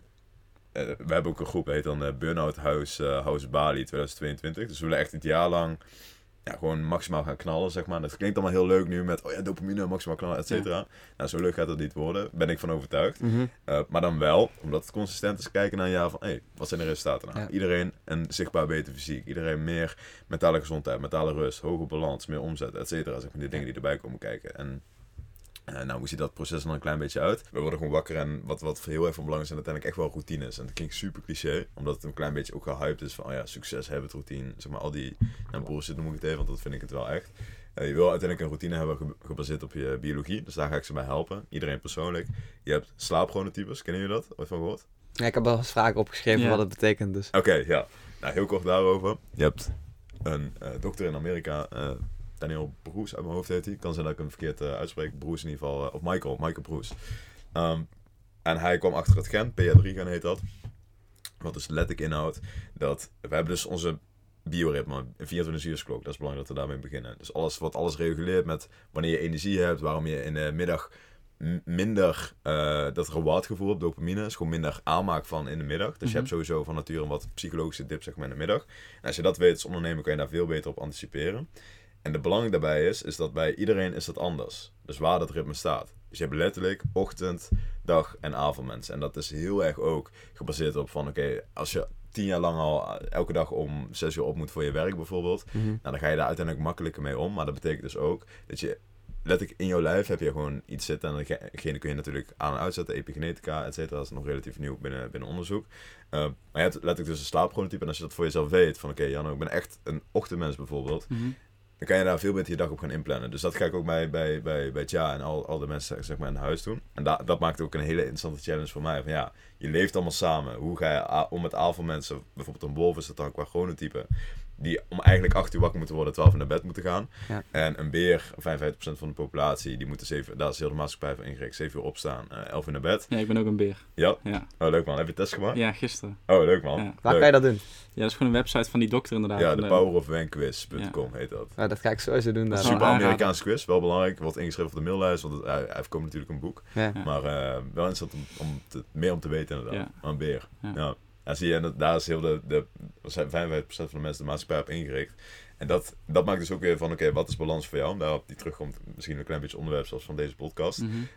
Als jij voor jezelf weet, van, want ik ben bijvoorbeeld online, dus ik ben echt een ochtendmens. Nou, vandaag is dat niet zo vroeg, maar normaal schrik niet, is 4, half 5 zeg maar, dat ik mijn bed uitkom. En voor mij werkt het heel efficiënt. Maar wat ga je dan doen? Ja, ik heb dan mijn routines. Ik heb dan vervolgens... Wat ik heel fijn vind, is dat er is nog niemand wakker dan. Dus je kan ook niks anders doen, zeg maar, dan focussen. Begrijp je wat ik bedoel? Ja, je kan wel op Instagram gaan zitten, maar ja... Er is niemand. Ja, wat ga je doen, zeg maar? Ja, het is donker. Ja, het is donker. Ja. En ik zit nu in de periode van bedrijf dat ik nog wel een deep workblok heb. Dus bijvoorbeeld dat ik content op ga zetten. Dat is eigenlijk nu... En daar gaat de meeste tijd naartoe, zeg maar. Of ja, manage je dan van mensen, maar dat is dan ook wat later. En het scheelt wel dat Tja en zo, die dan nu in Bali zitten, zeg maar, daar kan ik dan wel contact mee hebben. Want dat is natuurlijk 9 uur verschil. Dus dat scheelt. Maar ja, uiteindelijk kan je dan gewoon heel lekker focussen, vind ik zelf. Maar dat geldt dus niet voor iedereen. Dat is belangrijk, want je hebt dus ook die hype van vroeg opstaan, daar draait het om. Maar je hebt ook mensen, en dat heb ik dus letterlijk gezien bij cliënten, die veel productiever zijn in de avond. En dan ben je dus echt een wolf als mens. En dat betekent niet dat het heel zwart-wit is van, oh, dus je bent een wolf, dan moet jij dit doen, zeg maar. Maar ik vind het gewoon heel interessant dat je dat voor jezelf in ieder geval weet. Dat het niet meer, en dat had ik vroeger ook heel erg, dan dingen zijn van vroeger uit bijna random. Dat je denkt van, oh, nu heb ik energie en nu heb ik geen energie. Terwijl, ja, er zit gewoon een patroon in. Als je dat voor jezelf weet, Dan kan je op basis daarvan, en dan ga je dus best wel diep in op de productiviteit. Nogmaals, volledig onderbouwd, zeg maar geen, en dat moet je voor jezelf ervaren. Maar dan kun je letterlijk, ik ben een cliché, letterlijk je dag gaan voorspellen van oké, want ik weet, zeg maar nu is het moment van opnemen 11:30. Mm-hmm. Dit is een soort van, voor mij nu de piek, zeg maar straks, zeg maar om 3:00 als lion heb je sowieso een diepere middagdip. Heeft te maken met dopamine, wat ik bijvoorbeeld net zei, en nog wat andere neurotransmitters en hormonen, zeg maar, die daar impact op hebben. Dan weet je dat je daar je taak op kan gaan indelen. Dus ik ga dan, zeg maar, niet mijn belangrijkste taken doen waar ik echt mentale energie, mental bandwidth voor moet hebben. Dus dan ga je dan, bijvoorbeeld mijn middag staat al vol met meetings. Ja. En dat zijn van die kleine dingen, dan heb je het ook echt letterlijk onderbouwd. Want vroeger had ik in de ochtend ook meetings. Maar ja, nu is het bijna zonde om in de ochtend een meeting te doen. Ja. Nou, dit vind ik natuurlijk meer dan waard. Maar dan, bijvoorbeeld ook als mensen in het algemeen zeggen, hey, zullen we in de ochtend, als ze sociaal iets gaan doen. Maar ik ga niet zo heel snel in de ochtend vinden, omdat ik die tijd juist wil waarborgen. En dat is dan een andere vorm van balans, omdat je weet, en je weet onderbouwd van oké, dit is nu goed voor mij. Ja. En dat is een ander plaatje. En ik denk als je dat, en dat is niks verkeerd mee, want ik had het vroeger ook niet, maar als je dat, het is bijna zonde als je dat mist qua kennis. Begrijp wat ik bedoel? En dan, de quote, ignorance is bliss, daar sta ik volledig niet achter, zeg maar. Want dat is juist, ik denk dat je het juist wil weten, zeg maar, dat het bijna vlucht is als je het niet wil weten. Maar dit is een ander voorbeeld, want mensen zijn er niet bewust van dat dat bestaat en dat je daar controle over kan hebben. En dat, om helemaal terug te komen op de eerste vraag, dat is dus een beetje waar ik mensen, ondernemers mee help om, desondanks dat hun leven een chaos is, dat ze nog wel daar een houvast kunnen vinden door hun hormoonsystemen, et cetera, een klein beetje te kennen. Ik vind het allemaal super theoretisch, maar heel praktisch. Van oké, check je slaapchronotype en ga je daar je dag op inplannen. Ja, ik denk dat waar we het nu over hebben ook best wel onderschat wordt. Want als je inderdaad, je had het net over die challenges die een beetje op onze leeftijd populair is, van 30 dagen lang, 5 uur opstaan, 4 uur opstaan. Ja. Maar dan is het 30 dagen, weet je wel. En dan is het niet, dan is het puur die 5 uur die belangrijk is. Terwijl, ik weet niet of je bekend bent met de podcast over routines van Arie Boomsma. Ja, daar interviewt hij eigenlijk louter creatievelingen die helemaal een eigen draai hebben gevonden. En dan delen zij dus hun routines. En daar is het ook niet zo dat iedereen om 5 uur op staat. Ja. Sommigen wel. Ja. Maar er zijn ook zo'n vrouw die zegt van ik sta elke dag om 9:30 op. Ja. Of later. Ja. Maar dan weet je dus wel van zij hebben dus wel, zij doen wat voor hen werkt. En ze doen 1000%. Niet wat boeken voorschrijven, wat 1000%. YouTube-video's voorschrijven of wat TikTok-challenges voorschrijven, snap je? Ja. Terwijl zeg maar, ik ben ook wel mee eens van op deze leeftijd waarin wij nu zitten, moet je ook wel gewoon experimenteren. Dus prima dat je een keer 30 dagen lang die 5 uur gaat doen. Maar je moet inderdaad niet onderschatten dat dat chronotype, dat ga je niet zomaar veranderen. Ja. Nee. Dus ben je een leeuw, dan ben je er inderdaad vroeger uit en dan heeft het geen zin om 's avonds nog heel veel te doen. Is het andersom, dan hoef jij niet om 5 uur op te staan, want iedereen dat doet en het tof is. Want het is helemaal niet tof. Ja. Het is alleen tof als het voor jou werkt. Ja, 1000%. Er gaan ook, de mensen die dit luisteren misschien nog wel zitten van oké, ik moet vroeg opstaan om misschien bijna succesvol te zijn. Ga ook juist kijken naar succesvolle mensen die dat niet hebben. Bijvoorbeeld, waarvan bekend is Jeff Bezos, is als chronotype een beer. En hij stopt ook gewoon om 5 uur met werken, zeg maar. Dan gaat hij thuis naar zijn gezin. Super succesvol. Voor mensen die het niet kennen, de eigenaar van Amazon. Dus dat is het perfecte voorbeeld. Die staat ook gewoon om 7:30 op, zeg maar. En heeft dan gewoon, weet ik veel, een kopje koffie, zeg maar. En die gaat dan naar zijn werk toe, zeg maar. En dat is dan de CEO van een van de multinationals, zeg maar, qua companies. Dus het is echt van belang inderdaad. En dat is ook weer dat die observant view. Dus dat je niet te erg in diezelfde bellen space gaat zitten van, ik moet dat doen. Ik heb Robin Sharma 5 a.m. club gelezen. Dus ik moet om 5 uur opstaan. Miracle anders morning. Dan is helemaal Miracle morning. Als is helemaal dag slecht. Nee, dat is niet. Maar ik moet daar wel bij zeggen, het is wel interessant om te weten dat bijvoorbeeld, en dat komt dan weer terug op jouw bioritme, en dat bijvoorbeeld de eerste helft van de nachtrust hebben we voornamelijk diepe slaap. Het is wel bewezen, stel je gaat echt om 1 of 2 uur slapen, dan mis jij gewoon de aanmaak van bijvoorbeeld human growth hormoon, dat is ook wel een Nederlands groeihormoon. Dat gaat aanzienlijk minder zijn en dat heeft, en dan hebben we het weer over lange termijn, gaat dat effecten hebben op, voor de beeldvorm, ook voor de luisteraar, human growth groeihormoon is wat bodybuilders ook inspuiten als testosteron, als anabolen, om meer spiermassa te verkrijgen. Nu is het niet enkel daaraan gecorreleerd, heeft ook te maken met je mentale gezondheid, et cetera. Maar wat ik hiermee bedoel is dat het wel van belang is dat je weet van oké, 11 uur wakker worden is wel heel laat. Ook al kan het misschien voor jou goed werken, je mist daardoor wel bepaalde processen van natuur. Dus je hebt wel, ook daarin heb je wel bepaalde kaders. En ik moet zeggen dat zeg maar 4 uur opstaan is echt aan het randje van het randje. Ik ga ook niet eerder opstaan, want misschien sommigen van jullie ze misschien kennen Erik Thomas. Kennen jullie hem? Nee. Zo'n motivational, in ieder geval. Hij is 3 uur wakker, et cetera, zeg maar. Dat is dan weer shit voor je gezondheid. Want dan mis je gewoon remslaap, grotendeels. Dus dan ga je weer dingen missen. Dus ook daarbij, Het is extreem, maar ook daarbij wil je wel bewust weten wat jouw balans is inderdaad en wat dan goed is in jouw situatie. Dan zou ik een beetje dat vakantiegevoel krijgen als je dan 's nachts op moet staan, dat je dan zo koud op zo'n tijdje bed staat. Als je dan wakker wordt, je trillen, ja. Dan sta je zo buiten te ozelen, denk je van... Enerzijds super hype dat je over een uur in het vliegtuig zit, anderzijds zit je om te krimperen van de kou. Ja. Terwijl ja, het geeft wel een soort van extra, ook denk ik, een vorm van vrijheid, zeg maar, om dat voor jezelf te weten en dan inderdaad ook dat je echt weet van... dit is goed. En ik zie dat ook bij mensen terug van ja, het is wel een soort van een fijn gevoel dat je ook weet van, onderbouwd is dit voor mij goed. En dan niet enkel dat, maar dat je daar ook effecten van merkt van, ik heb letterlijk klanten gehad die ook zeggen van, ik wist niet toen ik dit traject inging dat het zo impact had gehad. Dat klinkt super cliché, maar het is omdat ik dat voor mezelf en ik hoop jullie ook een klein beetje over jezelf heb kunnen ervaren van ja, gezond is echt een gamechanger. Weet je wat ik wel grappig vind, ook over wat goed is en slecht is, want wij zijn daar ook eigenlijk voortdurend naar op zoek van bijvoorbeeld fitness, wanneer ga je dat doen, weet je wel. Soms zit je in een periode dat je denkt van, ik vind het wel lekker om even in de middag even een uurtje te gaan sporten of zo. En dan tegelijkertijd heb je dan ook best wel veel schuldgevoel of zo, dat je dan niet aan het werk bent. Tijd terug heb ik bijvoorbeeld zelf heel veel tijd aan mijn appartement gestoken, dus minder gewerkt. En dan merk ik nu dat ik weer echt in zo'n werkmodus zit, dus voor jezelf ben je de hele tijd aan het zoeken van wat is het goede ritme. Maar je merkt ook wel dat ik persoonlijk voel best wel een bepaalde druk, dat als ik bijvoorbeeld niet om 9:00 bijvoorbeeld aan het werk ben, dat ik denk van, wat zullen anderen daarvan vinden of zo, weet je wel. Onbewust voel ik gewoon druk van, er wordt gewoon van me verwacht dat ik van 9 tot 5 ga werken. Want anders ben ik een lambal. Ja, ik begrijp wat je bedoelt inderdaad, Dat is ook weer die balans inderdaad van wat doet de environment met je inderdaad. Dus je echt inderdaad ondernemersperspectief zit inderdaad van, dan... en dat klinkt dan heel extreem misschien, maar van, stel je werkt om 7:00 's ochtends nog niet, dan ben je echt laat. Terwijl dat... Ja, dat is helemaal niet laat als je dan nog niet werkt bij wijze van spreken, weet je wel. Dus ook daarbij is inderdaad weer van, wat is voor jou normaal? Ja, precies ook. En het is natuurlijk super tof om... ik kan wel om 5:00 achter mijn computer gaan zitten, maar dan hou ik het sowieso niet vol tot 5:00. En de vraag is ook veel meer van wat krijg jij af op het einde van de... Wat heb je gedaan? Ja. En dat kan je natuurlijk alleen zelf valideren, weet je wel. Van dit is voor mij belangrijk geweest en dit is belangrijk dat ik dit in ieder geval afkrijg.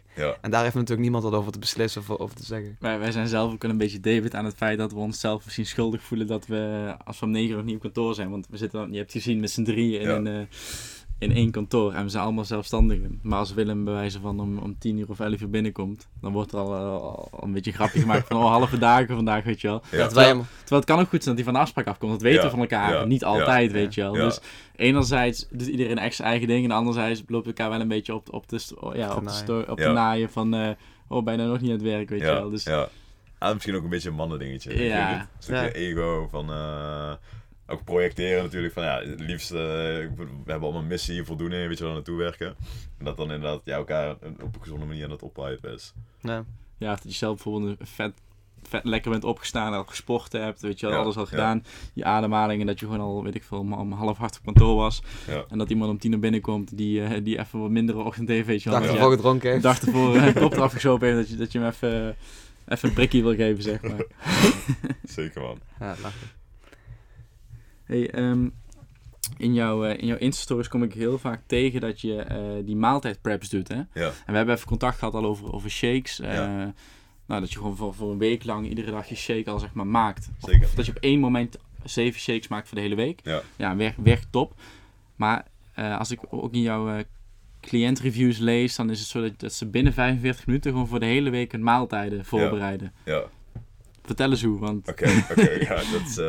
leuk dit vraag. Dat is best wel de laatste tijd in één keer ook een unique selling point geworden, terwijl dat niet de bedoeling was geweest. Zeg maar, omdat je uiteindelijk in die space zit, dus uiteindelijk je omgeeft je continu met ondernemers, dan krijg je ook daarbij de meest extreme gevallen. Nou, Boyd Hoek, Tja zijn daar voorbeelden van, die dan letterlijk de ene dag in Dubai zitten, de andere dag in Bali en de andere dag, weet ik, in Mexico bijvoorbeeld.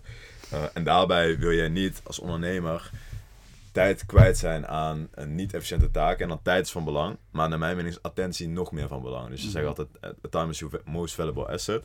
Maar zelfs, naar mijn mening, als je dat iets verder brengt, is dat attention. Attention is your most valuable asset. Dus waar gaat je mentale energie naartoe? Want je hebt letterlijk, en dit is ook onderbouwd, je hebt letterlijk een bepaalde, ook met heeft dat te maken met alle neurotransmitters, met de connecties, et cetera. Je hebt gewoon bepaalde mentale energie gedurende de dag. Mm-hmm. En hoe minder dat is, hoe minder goede keuze je maakt. En ga eens kijken naar Steve Jobs. Altijd zwarte kooltrui, bijvoorbeeld ervan. En zo heb je nog een hele rits van ondernemers, zeg maar, ja, die ook bewust één kledingstuk hebben. En dat klinkt heel extreem, één kledingstuk hebben. Maar dat ze niet in de ochtend voor een volle kledingkast staan. Dat ze daar hun meest waardevolle asset, wat hun mentale energie dus is, die keuze voor moeten maken. Nou, waarom hou ik dit op? Uiteindelijk, voeding is exact hetzelfde. Als jij, en dat is ook uit onderzoek gebleken, 30-50% van onze gedachten dagelijks, ook nu, in onze kop, gaan om van oké, wat gaan we eten, waar gaan we eten, wanneer gaan we eten, et cetera. Als je dat volledig kan, en het klinkt extreem, maar het kan delegeren, wat ik dus ook aan ondernemers leer.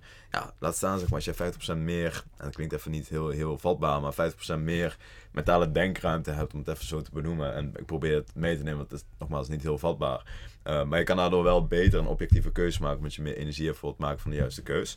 Dus wil je een patroon hebben wat stimulerend is voor je gezondheid. En het moet niet ten koste gaan van je gezondheid, want je ziet dan ook dat veel ondernemers gaan bestellen, et cetera. Mm-hmm. Dus wat wij nu hebben is dat we inderdaad een methode hebben. En dat wil ik graag met jullie, mochten jullie daarvoor openstaan, zeg maar, op in van hoe je dat nou exact doet. Ook praktisch natuurlijk voor de luisteraar. Mm-hmm. Waardoor jij heel je eetpatroon inderdaad en in 45 minuten kan gaan bereiden.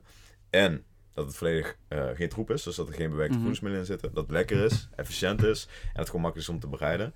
Ja. En dus zelfs dat de stap verder gaat, bijvoorbeeld cliënten van mij die ermee bezig zijn, bijvoorbeeld Johnny Ma, bijvoorbeeld Boyd Hoek en met Tja zijn we dat ook aan het bespreken, zeg maar, dat je het zelfs kan delegeren, want je hoeft daar geen 5-sterren Michelin kok voor te hebben, zeg maar, die bij jou langskomt om het meest schikke maaltijd te maken.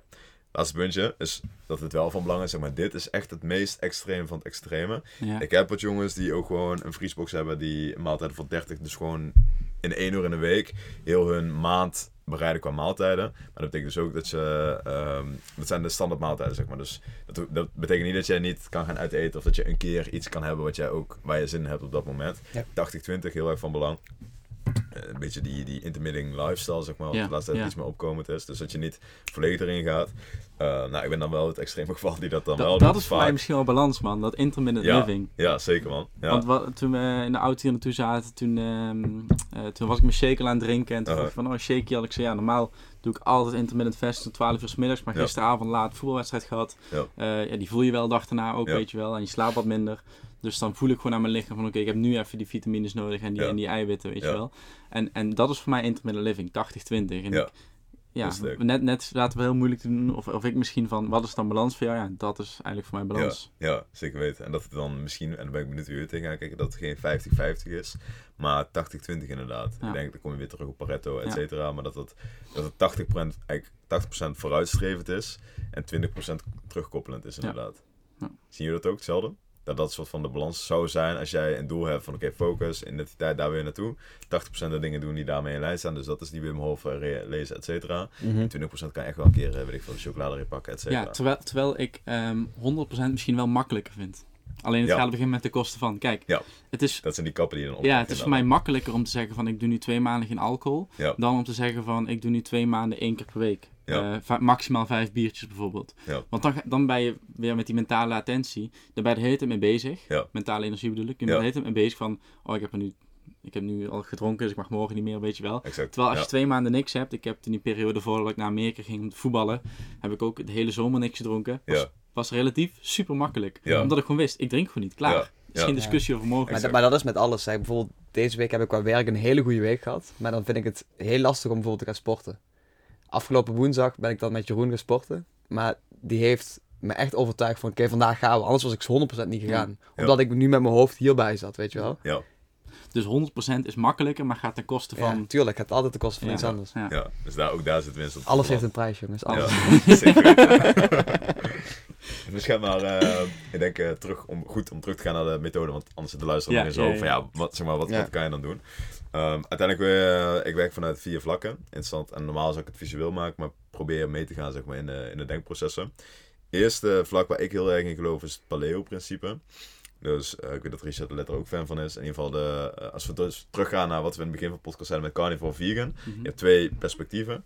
Ja, ik kan best zien, paleo is eigenlijk een soort van die balans tussen. Dus en je eet vlees, en je eet groente, et cetera. Maar je gaat heel erg na van, oké, is het iets wat onze voorouders ook aten? Want mijn mening, wij zijn geëvolueerd als mens, natuur, voorouders. De enige oncomfort die jij voelt is als iets uit balans is, dus uit die homeostase is. En paleo betekent dus eigenlijk gewoon geen bewerkte troep eten. Nou, wat zijn daar een beetje de vuistregels bij die ik mijn cliënt ook meegeef, ook als je aan het reizen bent. Ga zoveel mogelijk op zoek naar producten met één ingrediënt. Mm-hmm. Want ook luister, dus heel erg van belang, ook die vegan reep en zo. Troep. Niet pakken, zit troep in. Palmvetolie en raapzetolie, superrijk aan omega-6. Dat zorgt dan voor inflammatie, ontstekingen. Nou, mag je even vergeten. Bewerkte troep, niet pakken. Ga kijken of er één ingrediënt op staat. Is dat niet het geval, laat het even lekker liggen. En daarnaast is het ook een beetje de regel. Soms, kijk, en dit is weer het extreem, maar soms zie je aanvoedingsmiddel voorbij komen en twijfel je, het ziet er wel gezond uit, er zitten wel wat meer ingrediënten in.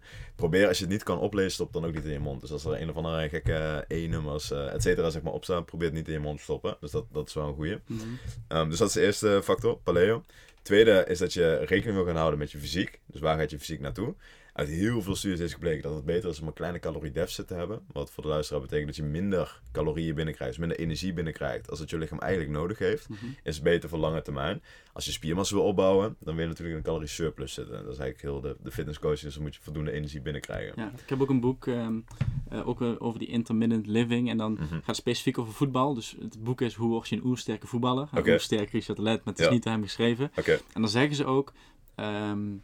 je moet, als je een wedstrijd gaat voetballen, met lichte honger het veld op gaan. Mm. Omdat je dan mentaal super scherp bent. Ja. En voetbal is niet alleen fysiek, het gaat ook om juiste keuzes maken. Ja. Dus je kopie. Dus wat jij dus zegt, calorie deficit, dat geldt bijvoorbeeld ook voor sport. Mensen denken, oh nee, je moet echt genoeg koolhydraten en zo binnen hebben. Ja. Nee, juist niet. Je moet juist met lichte honger, zeg maar, die activiteit volle bak ingaan. Dat je dan het scherpst bent. Ja, super sterk. En dan, als je, denk ik, en corrigeer me, maar dan... wil je wel natuurlijk voor zorgen dat jouw lichaam wel voldoende brandstof heeft, maar niet net het moment ervoor. Dus wel voldoende glycogeen, wat opgeslagen suikers zijn in de spieren dan. Ja. Anders zou dat dan weer naar de kosten gaan. Ja, en dat merk je ook wel. Want ik heb ook wel eens geprobeerd om geheel nuchter een wedstrijd te voetballen op zondagmiddag. Dat natuurlijk niet meer. Maar ik merk ook, als ik gewoon één maaltijd eet, voor een wedstrijd die om 13:30 begint, dat is het beste. Voor mij. Sterk. Voor mij. Ja. Maar ga door met je proces. Dus inderdaad, dus de tweede stap om dat terug te koppelen. Dus we hebben dan paleo, dat is er bovenaan. Dus eigenlijk echte voedingsmiddelen eten. Tweede stap wil je dus rekening gaan houden. En dit gaat straks dus allemaal toebouwen naar de ideale methode, waarom het zo ideaal is. Ja. Tweede stap is dus caloriebehoefte. Dus hoeveel energie krijg je eigenlijk binnen vanuit je patroon. Dus je wil niet of heel weinig of te veel gaan eten. Daar wil je dus bewust van zijn. Heb je een globale... manier om na te gaan, want het is natuurlijk heel moeilijk van hoeveel energie verbrandt. Dat kan eigenlijk niemand kan dat trekken, zeker, ook, ook geen Fitbit of wat dan ook. Ja. Hoe coach jij cliënten van? Supergoeie vraag. Ja, oké, je hebt sowieso iets wat algemeen bekend is binnen de fitnesswereld is jouw TDDE. Dat staat ook al voor je Total Daily Energy Expenditure. Mm-hmm. We hebben, en nu ga ik even heel nerdy termen noemen.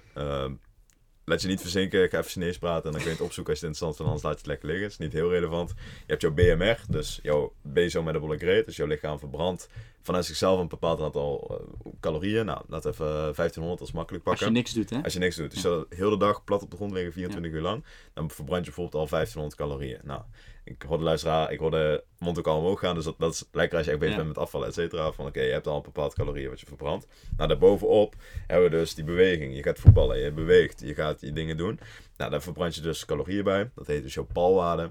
Nou, je BMR plus die palwaarde, dat is jouw dagelijks ongeveer berekende caloriebehoefte. Mm-hmm. Nou, wat je zelf al zegt, Jan, het is niet super concreet van oké, dit is echt wat het is en je verbrandt elke dag exact 300 calorieën bijvoorbeeld. Dat is dus, dat is geen goed voorbeeld, dat zou BMR hoger zijn, maar dat tezijde. Dus dat kan je nooit echt goed meten en daarvoor wil je dus inderdaad die weegschaal gebruiken als soort van hedge. Dus als soort van dat je terug gaat kijken van, en dan niet op dagbasis, maar inderdaad op weekbasis. Daar zal ik straks verder op terugkomen inderdaad met die methode van hoe je dat toepast. Dus voor de mensen die het interessant vinden, TDDE-calculator. Kun je gewoon even kijken van oké, wat is ongeveer jouw TDDE? Gebruik ik ook letterlijk voor mijn cliënten. En op lange termijn wil je gaan kijken van oké, kom je aan, val je af? En dan kun je daar op basis kun je gaan tweaken. Want je leeft al, als het een klein beetje stabiel is, kun je daar best wel goed beeld bij vormen. Ik weet van mezelf van oké, ik heb 300 calorieën nodig. Dus dan weet je dat een beetje voor jezelf. Dus als we terug gaan naar de vier grote stappen. Dus paleo, caloriebehoefte, wat we zojuist hebben besproken. Die calorieën uit voeding komen uit koolhydraten, eiwitten en vetten. Dat zullen van de meeste van jullie wel een klein beetje bekend al zijn. Daarnaast hebben we dus vitamine, spoorelementen en mineralen. Mm-hmm. Maar voor nu even vergeten. Het is wel heel erg van belang dat je voedzaam gaat eten. Wat dus betekent dat je geen lege calorieën binnenkrijgt. Brood is daar een voorbeeld van. Er zitten best wel veel calorieën. We zeiden net nog in de auto van vroeger een beetje vanuit het Romeinse Rijk van oké, laten we dat het volk geven, want dan hebben ze wel voldoende energie. qua gezondheid even tezijde. Dus daar zitten niet vitamine en mineralen spoorelementen in. Terwijl broccoli zit er niet heel veel calorieën, maar superrijk aan vitamine, spoorelementen en mineralen. Dus calorieën zijn opgebouwd als het belangrijkste uit die macronutriënten. Helemaal als ondernemer, maar ook gewoon als gemiddelde persoon wil je wel weten van oké, wat is de verhouding van die macronutriënten? Dus hoeveel eiwit krijg je binnen, hoeveel koolhydraten krijg je binnen en hoeveel vet krijg je binnen? Dat is een belangrijke. Nou, als je een stap verder gaat, wat wij dus natuurlijk wel met ondernemers doen, omdat het is echt peak performance coaching, dus dat is echt nogmaals het meest extreme. Ik leef natuurlijk ook het meest extreme qua leefstijl, dus je gaat vervolgens ook kijken van oké, wanneer ga je dan wat binnenkrijgen? Mm-hmm. En dit is echt direct een hele praktische tip wat iedereen ook echt merkbaar kan voelen. Super interessant om het voor jezelf te checken. Is binnen ons lichaam hebben we ons bloedsuikerspiegel en dat is heel erg van belang van jouw energieniveau. Vandaar ook, dat in het begin van de podcast zei dat ik zo'n ding op mezelf heb geplakt, om te kijken van oké, wat doet het precies met mijn lichaam? Wat je wil doen voor jezelf, is dat je de koolhydraten gaat het dus voor jezelf testen. Als je koolhydraten pas later op de dag gaat eten. Wat het gaat doen met de stabiliteit gedurende de dag met je energie. Dan ga je merken dat jouw energiedip in de middag minder gaat zijn. Omdat jouw bloedsuikerspiegel stabieler is. En dat vergeet dus veel mensen. Dus dat geprikkelde gevoel, niet lekker uit je woorden kunnen komen. Moe, geen motivatie, et cetera. Kan best wel te maken hebben dat jouw lichaam dus te weinig suikers in het bloed heeft. Dan gaat je lichaam een hormoon aanmaken, dat heet glucagon. Mag je helemaal vergeten. Maar daardoor maak je meer adrenaline aan, want je lichaam denkt van, wat voor de beeldvorming. Dan pak ik me zo meteen terug op de 4 grote stappen. Koolhydraten zijn de primaire energiebron binnen ons lichaam. Dus je lichaam verbrandt het liefst koolhydraten. En als het te weinig daarvan binnen heeft, dan zou dat vanuit de natuur voor een prooi heel makkelijk zijn, zeg maar, om ons te pakken. Dus je lichaam denkt van, we moeten hormonen gaan aanmaken. En neurotransmitters die ons wel alert gaan houden. Dus denk bij aan cortisol, stresshormoon, adrenaline, die ons wakker gaan maken. En dat maakt jou geprikkeld. Dus nogmaals, ik ga nu best wel diep. Maar wat ik probeer aan te geven ook aan de luisteraar, van weet, overal zit letterlijk een oorzaak en gevolg. En dus niks is zo random. En dat hebben dus, waaronder ik in het verleden, dat je zegt, nu is het random. Het zal vast wel ergens doorkomen, maar het ligt niet aan jou. Het ligt aan de patronen die je hebt. Van, ik ben altijd al lui, gemotiveerd, etc. Maar nee, niet aan jou. Dat zijn gewoon de patronen die je hebt. Ja, man. Dat terugkoppelend. Ja. Dus die macroverhouding, kleine tip, praktische tip. Verschuif je koolhydraten op naar de middag. Carb backloading heet dat. Dat was stap 3. Dus de makerverhouding van hoeveel calorieën krijg je binnen en in welke verhouding en wanneer. En dan is de laatste stap van, hoe maak je dit praktisch met de methodes? En hier gaat het heel praktisch worden. Je moet die 4 stappen hebben. Ik ga ze nog 1 keer herhalen. Paleo, caloriebehoefte, macroverhouding en de methodes. Weet je dat er 2 factoren bij komen kijken, waardoor het ook op lange termijn gaat volhouden, zonder dat je er veel mee bezig bent. De eerste factor daarbij is, we gaan geen avocado met pindakaas eten. Pindakaas is dan geen paleo, maar je wil dingen bij elkaar hebben die lekker zijn, dus ook goed smaken. Dus je wilt het lekker hebben. Ja. Heel erg van belang. Veel mensen denken nu ik aan het praten ben, waarschijnlijk al helemaal in het begin van, health coach. Dat is ook wel een of andere vieze smoothie. Dat, geloof me, dat hoeft helemaal niet. Ik kom zo meteen terug op de gouden tip, zeg maar. De special juice noemen wij dat bij onze coaching. En daarnaast moet het efficiënt zijn. Dus je wil niet... Kijk, helemaal leuk als je dit allemaal hebt. Paleo, caloriebehoeften. En het is super lekker. Maar het staat vervolgens achter in de keuken. En helemaal als ondernemer zeg je... je hebt daar de tijd niet voor, zeg maar. Nee. Dus ook dat wil je niet doen. Nou, als je dat allemaal hebt, dan heb je dus het ideale plaatje. Wat zijn daarbij de methodes? Als je dat allemaal voor jezelf weet. In goud iets wat wij bij elke ondernemer toepassen, is een Nutribullet shake. Kennen jullie dat? Ja, ik zelf ook. Ideaal. Handig, je kan die cups meerdere hoeveelheden kopen. Voor de luisteraar, Nutribullet is eigenlijk gewoon een blender. Waarbij de blender is direct de cup waaruit je kan drinken. Nou, ik moet er wel bij zeggen, kijk, als je helemaal naar het optimaal toe gaat. En daarom doen wij niet aan biohacking, maar kijken we echt naar health performance. Dus waarvan is de ROI het grootste? Die cups zijn van plastic. Die zijn wel BPA-vrij, wat ook wel een bepaalde chemische stof is wat oestrogeen in ons lichaam mimiekt. Dat even terzijde. Dus die cups zijn niet helemaal ideaal, zo kan je het beste zien. Het liefst heb je ze glas, die bestaan helaas niet. Waarom? Geen flauw idee. Volgens mij kan dat niet met de druk die erin komt staan in de blender. Dat even terzijde, als cup. Maar je kan niet voor de cup kan je dus meerdere kopen. Waardoor je het helemaal kan meal preppen. Dus je komt op efficiëntie. Nou, vervolgens ga je dus kijken van oké, wat zijn de ingrediënten die je dan in die cup gaat doen? Hoe maak je dat lekker bij elkaar?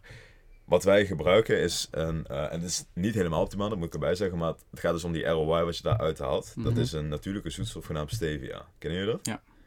Oké. En stevia is een natuurlijke zoetstof. En bij zoetstof gaan er heel veel mensen terecht rode bellen rinkelen. Dan denk je, zoetstofkanker, et cetera. Klopt. 100%. Aspartaan, wat Cola Light zit, dat is misschien nog wel slechter als dat je gewoon normale cola drinkt met suikers erin. Dat is echt chemische troep. Maar als we terugpakken, zeg maar, op de 4 pilaren, dan zien we dus van natuurlijk product. En nogmaals, stevia, als we het gaan opzoeken, is een natuurlijk product. En de tip die ik daarbij geef is, ga kijken naar geconcentreerde stevia. Dat is een natuurlijke zoetstof die de natuur ons biedt.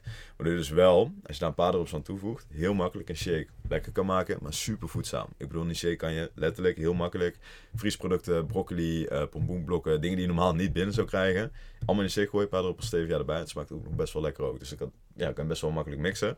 En daarnaast zijn we een paar natuurlijke smaken toevoegen. Dus ik denk daarbij aan cacaopoeder is dan een heel goed voorbeeld van. Sterke smaak, cacao rijk aan vezels. En willen ze wel wat later in de dag, niet te laat, want er zit er weer theobromine en dat is wel slecht voor het slaap. Nou, dat is al best wel diep. Maar uiteindelijk, de tip is, ga kijken naar Nutribullet shakes met geconcentreerde stevia. Dat is een tip om het wat lekkerder te maken. Als basis kun je gaan kijken naar notenmelk, bijvoorbeeld amandelmelk. Ook dat is dus een voedingsmiddel wat, en zo komisch, want dit is nog niet, ik pak nu ideaal de voorbeelden bij wat mensen gaan denken van, ja, maar dat is niet helemaal paleo, klopt. Mm-hmm. Er zitten wel hier en daar wat emulgaties bij. Mm-hmm. Maar ook daar bij de ROI is veel groter, als je daarvan binnenkrijgt. Geen melk in ieder geval. Dat is wel een goede. Geen koeienmelk of iets erin doen als basis. Dat mogen wij sowieso allebei niet. Nee, goed gelijk. Dan zit je niet lang meer. Ja. Nee, ik mag het ook niet, hè? Ja, oh, jullie mogen beide geen lactose. Oké, nou super. Dus, en kijk, water kan je daar bijvoorbeeld ook bij gooien. Vind ik zelf minder lekker, dus daar wil je de ROI bij hebben. Maar in ieder geval is shake super handig. Dus dat gaat de eerste stap zijn. Ik kom zo meteen terug. Laatste. En dan van oké, hoe doe je het? En allemaal 45 minuten. Tweede methode die we toepassen zijn salades. Heel makkelijk. Kom pakken. Kun je letterlijk bij de Albert Heijn laten thuis bezorgen. Dat is ook echt een gouden tip. Als je in Nederland woont, of andere landen, kan je daar wat andere dingen voor kijken. Maar dus het laat thuis bezorgen op een vast moment in de week. En je wil kijken dat je de juiste hoeveelheden gaat zoeken die dus voor jouw caloriebehoeften ook goed zijn op weekbasis. En dat betekent dus ook dat je nooit meer je voeding hoeft te trekken. Want, en ik vind het jammer dat ik kan dit nu natuurlijk niet visueel laten zien. Voor de mensen die het interessant vinden, de content. Ik heb er voldoende content over waar je het kan gaan bekijken. Maar als jij bij de Albert Heijn voor jezelf een lijst maakt met voedingsmiddelen van oké, dit eet ik op weekbasis. Wat je letterlijk kan doen, als je het ongeveer weet, want het draait om het grote plaatje. Mm-hmm. Dat je alles met die hoeveelheden in MyFitnessPal zet. Nou, dan zie je in één keer een caloriebehoefte van 30.000 of wat je dan op een dag zou binnenkrijgen. Maar als je dat gedeeld door 7 doet, dan heb je dagelijkse behoefte. Ja. En als jij dus, nogmaals, jouw weegschaal als hedge gebruikt. Dus als je kijkt, oké, kom je nou aan of val je af? Dan weet je dus hoe hoog je zit en of dat je iets moet toevoegen aan je week. Of, dus je gaat eigenlijk niet meer kijken, dat is eigenlijk een beetje het geheim van onze coaching. Helemaal voor ondernemers. Je gaat niet meer zo kijken op dagbasis van oké, pak je nou wel die cracker of niet, bij wijze van spreken, maar je gaat op weekbasis kijken. Pak een methode wat dus efficiënt is, die shakes, salades en overmaaltijd, daar kom ik zo meteen wat verder op terug. Waardoor je heel makkelijk je eetpatroon kan gaan preppen. Dus die salades ook weer makkelijk alles in een bol gooien, opmixen. Nogmaals, daar heb je geen 5-sterren Michelin-kok voor nodig, dus dat kan je ook delegeren. Tip daarbij is van hoe maak je dat lekker? Oliën en kruiden. Zoek alsjeblieft kruiden waar geen toegevoegd zout aan zit. Dus niet meer die zakjes, heel erg van belang. Kijken naar pure producten van kruiden, dat is een hele goeie. Maar gewoon bieslook, peterselie, dat soort dingen? Of? Ja, en je hebt ook hele lekkere mixers van. Bijvoorbeeld bij Albert Heijn heb je een zalmblend, bijvoorbeeld 100% puur kruiden. Er zit dan ook groentesuik, paprika, et cetera. Mm-hmm. Maakt gewoon lekker smaken. En oliën, van belang dat je plantaardige olie pakt. En de plantaardige olie die ik voor nu even voor de massa en dit wil je uiteindelijk persoonlijk testen met bijvoorbeeld een microbioomtest. Wil je gaan kijken naar oliën die wel plantaardige olie zijn, maar die is niet te rijk aan omega-6. Dus bijvoorbeeld geen zonnebloemolie, geen raapzaadolie, geen koolzaadolie, etc. Die wil je niet hebben. Mm-hmm. Ga kijken naar bijvoorbeeld avocadoolie, extra vierige olijfolie, met nadruk op extra vierige. Heeft te maken met kokosolie. Kokosolie kan ook. Ja, kokosolie is wel rijk aan verzuiligde vetzuren. Dus dat is het enige nadeel van paleo, dat er soms iets te veel van binnen kan worden gekregen. In tegenstelling tot juist. En daarom, dat heb ik net even bewust eruit gelaten, omdat anders het te complex wordt. Maar je wil ook een vorm van mediterrane dieet toevoegen. Dat houdt dus in dat je iets meer onverzuiligde vetzuren binnenkrijgt, maar dus ook niet te veel. Maar dat gaat nu iets te complex worden. Dus. En wat gooi je in die salade?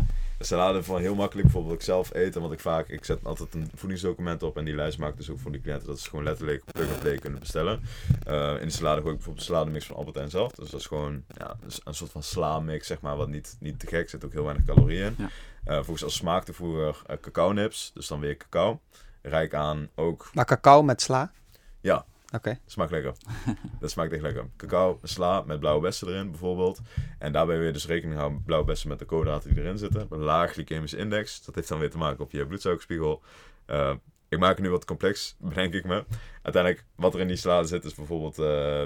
dat voorbeeld is dan sla-mix, cacao, blauwe bessen, avocadoolie, kokosrasp. Dat zijn wel een beetje... Ook iets van kip of zo? Of is dat voor saus? Nee, kan wel. Dat is wel lekker. Alleen, dat is dus niet efficiënt. Want dan zou je elke keer kip moeten koken. Of dan zou je het in één keer moeten koken. En dan kost het te veel tijd. Ja. Dus daar kan wel. Als je het gewoon zegt van, ik vind kip lekkerder. En kan dat natuurlijk. Maar dit is helemaal opgesteld qua efficiëntie, et cetera. Dus dat is een klein beetje... Ik heb het idee dat ik iets mis in salade. Maar dat is in ieder geval ongeveer wat in die salade zit.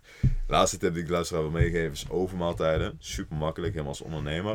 Helemaal als je ook voeding zelf, wat ik zelf ook nog doe. nogmaals, je kan het delegeren. Als je zelf je voeding maakt, het voordeel van overmaaltijd is, dus als je bijvoorbeeld naar de Albert Heijn gaat hier in Nederland als voorbeeld, heb je gewoon voorgesneden groentemixers die speciaal zijn gemaakt voor de oven. Dus bijvoorbeeld letterlijk een zak, 600 gram met zoete aardappel, paprika en nog iets wat er bijvoorbeeld bij zit, champignons, ik noem maar even wat. Je kan letterlijk een ovenschaal pakken, invetten met ongezouten grasboter. Wat dus betekent dat boter waarvan de koeien gras hebben gegeten en geen mais of bullshit. Nou, nogmaals, het gaat best wel diep. Kan je dus invetten met dat soort vetten. Nou, vervolgens kun je ook kipfiletblokken, kalkoenfiletblokken, zalm, etc. kun je in die ovenschaal gooien. En hier zit de truc. Dat is niet eens een truc. Je doet het in de oven en je hebt gewoon 30, 45 minuten vrij, want je hoeft het ook niet echt te roeren of zo, zeg maar. Je kan het gewoon goed op een juiste wijze bereiden. Nou, de biohackers zouden nu heel op me afkomen vliegen van ja, maar EMF, elektrische straling, et cetera. Ja, nogmaals, ik ben geen biohacker. Of ja, sommige mensen zouden het van wel vinden, maar kijk wat voor jezelf efficiënt is. Je kan wel alles helemaal... Het moet wel haalbaar zijn. Exact. Dus daarom specifiek voor ondernemers. Dus, ja, want wat ik ook belangrijk vind om hier nog aan te vermelden van... We gaan inderdaad best wel diep, ook bijvoorbeeld wat je net zegt, dan moet die ovenschaal ingevet worden met grasboter. Ja. Kijk, wat ik altijd heel belangrijk vind is, nu komt er bijvoorbeeld heel veel informatie uit, weet je wel. En je kunt het allemaal pixel perfect willen doen meteen, maar dat is niet vol te houden. Maar als je dus... Stel alleen het principe van die overmaaltijd, die pas je al toe. Ja. En al doe je daar de eerste periode, al doe je er wel zonnebloemolie in, weet je wel, het is niet goed voor je, maar je maakt wel al echt een enorme winst ten opzichte van wat je standaard is. Ja. Dus het hoeft niet allemaal vanaf het begin, want je gaat... Als je mee begint, ga je langzaamaan toch wel optimaliseren. Want dan denk je van, shit, kan ik beter die olie ook weer vervangen. Zeker, dus dat komt gaandeweg. Maar inderdaad, begin gewoon met iets. Ja, en ga dan je winst vanzelf 1000% volledig met je eens. Want ook voor luisteraar, dit is hoofdstuk 20. Terwijl je misschien bij hoofdstuk 1 staat. Juist. En ga dat niet van vandaag naar morgen naar hoofdstuk 20 proberen te gaan. Dit klinkt allemaal super extreem. En daarom probeer ik het ook in die stappen toe te lichten. Ga eerst kijken paleo, dus vuistregel voedingsmiddelen met 1 ingrediënt. En hoe je dat een klein beetje makkelijk voor jezelf kan maken, is dus die shakes met stevia, met overmaaltijden. En mocht je nog even iets leuks willen checken met je eigen energie, kijk eens waar koolhydraten in zitten, dus ook wel suikers, dat is een synoniem. En verplaats je eens naar de middag. Kijk eens wat het doet met je energie. En dan heb je al de grootste ROI. En wat ik net allemaal zei met omega-6 vetzuren en wat je nou exact in schaal doet, maakt allemaal niet... Dus maakt uit op lange termijn, maar niet zoveel inderdaad. Dat gaat niet het verschil maken als jij... Zeg maar, stel je zou nu van ongezonde lunch bijvoorbeeld overstappen naar zo'n salade. Ja. Dan gaat die omega-6 vetzuren die er dan eventueel nog in zitten, die gaan dan niet het verschil maken. Nee, die salade gaat het verschil maken. 1000%. En probeer dat eerst maar eens vol te houden. Precies. Ja, dat ook inderdaad. En langer als 30 dagen. Ja, 30 dagen inderdaad, man. Hey, we gaan hem afsluiten, man. We zitten op 1,5 uur. Zo. Leuk gesprek, man. Ja, het was echt super tof gesprek. Ja, ik moet wel eerlijk zeggen, op de laatste toen werd het wel inderdaad voor mij ook wel echt even... Ja, Chinees. I get it. Maar wel tof, wel tof. Hey, we hebben normaal is onze laatste vraag een gouden tip voor de luisteraar. Ik wil vandaag een andere laatste vraag stellen. Okay. We hebben het de hele tijd over peak performance gehad. Optimaal. Blijven optimaliseren. Ja. Ik vind een hele belangrijke vraag. Wanneer is het genoeg? Goeie vraag. Super goede vraag. Ja, wanneer je goed voelt. Ja, dat klinkt echt... zeg maar, wanneer jij... Ja, kijk, het is nooit genoeg en dat is gevaar. En ik denk dat het genoeg is als jij bewust bent van, oké, nu heb ik wel voldoende gedaan, zeg maar, waardoor jij gewoon goed voelt, zeg maar. Ja. Dat is het belangrijkste. Dus, zeg maar, ik help ook natuurlijk veel ondernemers die zichzelf wel helemaal shit voelen. Ja, dan heb je nog niet genoeg gedaan. Maar als jij al jezelf goed voelt, ga niet verwachten dat er nog een pilletje kan zijn dat je beter gaat voelen. Dat is wel echt de tip. En daarom ook, alle biohackers, zeg maar, het is leuk om daarmee bezig te zijn. Maar dat gaat niet nog iets zijn, en ik spreek uit ervaring, en je kan wel helemaal goed in balans zijn, et cetera. Maar als jij je goed voelt, dan voel je je goed. En je gaat niet je nog beter voelen. Ja, natuurlijk op lange termijn consistentie blijven toevoegen. Dan ga je merken van, oké, energieniveau, et cetera, gaat hoger staan. Ook daar spreek ik natuurlijk bij uit ervaring. Maar dat gaat niet een speciaal pilletje zijn. De nootropic, voor mensen die nootropics kennen. Van oké, dan is je focus echt maximaal. Dus concreet antwoord, gewoon wanneer je je goed voelt en denkt van, als je een beetje de basis kent, dus die 80-20... en eigenlijk wanneer je gewoon goed slaapt, op de hoogte bent van je slaap, gewoon type bioritme, dus zo'n eetpatroon voor jezelf, de efficiëntie qua tijd en voldoende beweging gedurende de dag. En daarbij voldoening hebt, een missie qua doelen, waar werk je aan, et cetera. Dan heb je eigenlijk al die 80%. En de laatste 20% is, het kan dan heel extreem zijn tot peptides in je gewrichten spuiten, et cetera. Of een bloedglucose meter trekker op plakken. Maar dat gaat niet zo'n groot verschil geven. Nee, het gaat niet nog een keer 80% zijn, zeg maar. Nee, precies. Nee, belangrijk om die wel mee te geven. Ik denk de hell junkies die kunnen met deze podcast helemaal hun geluk op. En als ze verdieping willen, inderdaad, check je YouTube kanaal, je Instagram en dat soort dingen. Ja. Maar ik hoop ook dat de mensen die wat minder into bepaalde voeding zijn en bepaalde, ja, eigenlijk alles wat je benoemt, vetzuren, alles erop en eraan, dat die wel, zeg maar, de grove lijnen eruit kunnen pikken. Ja. Ik denk dat het kan. Ja. Ik hoop echt met overmaat en nog maar shakes, kort even te benoemen, en voedingsmiddelen met één ingrediënt, dan sta je al verder dan de meeste mensen. Dan maak je echt stappen. Ja, dan. Dus hey, thanks voor je komst. Ja, jullie super bedankt. Leuk gesprek. Leuk. Top, dankjewel. Gaan we doen. Bedankt voor het luisteren naar de Vennootschap podcast. En vergeet niet te abonneren op Spotify en Apple Podcasts.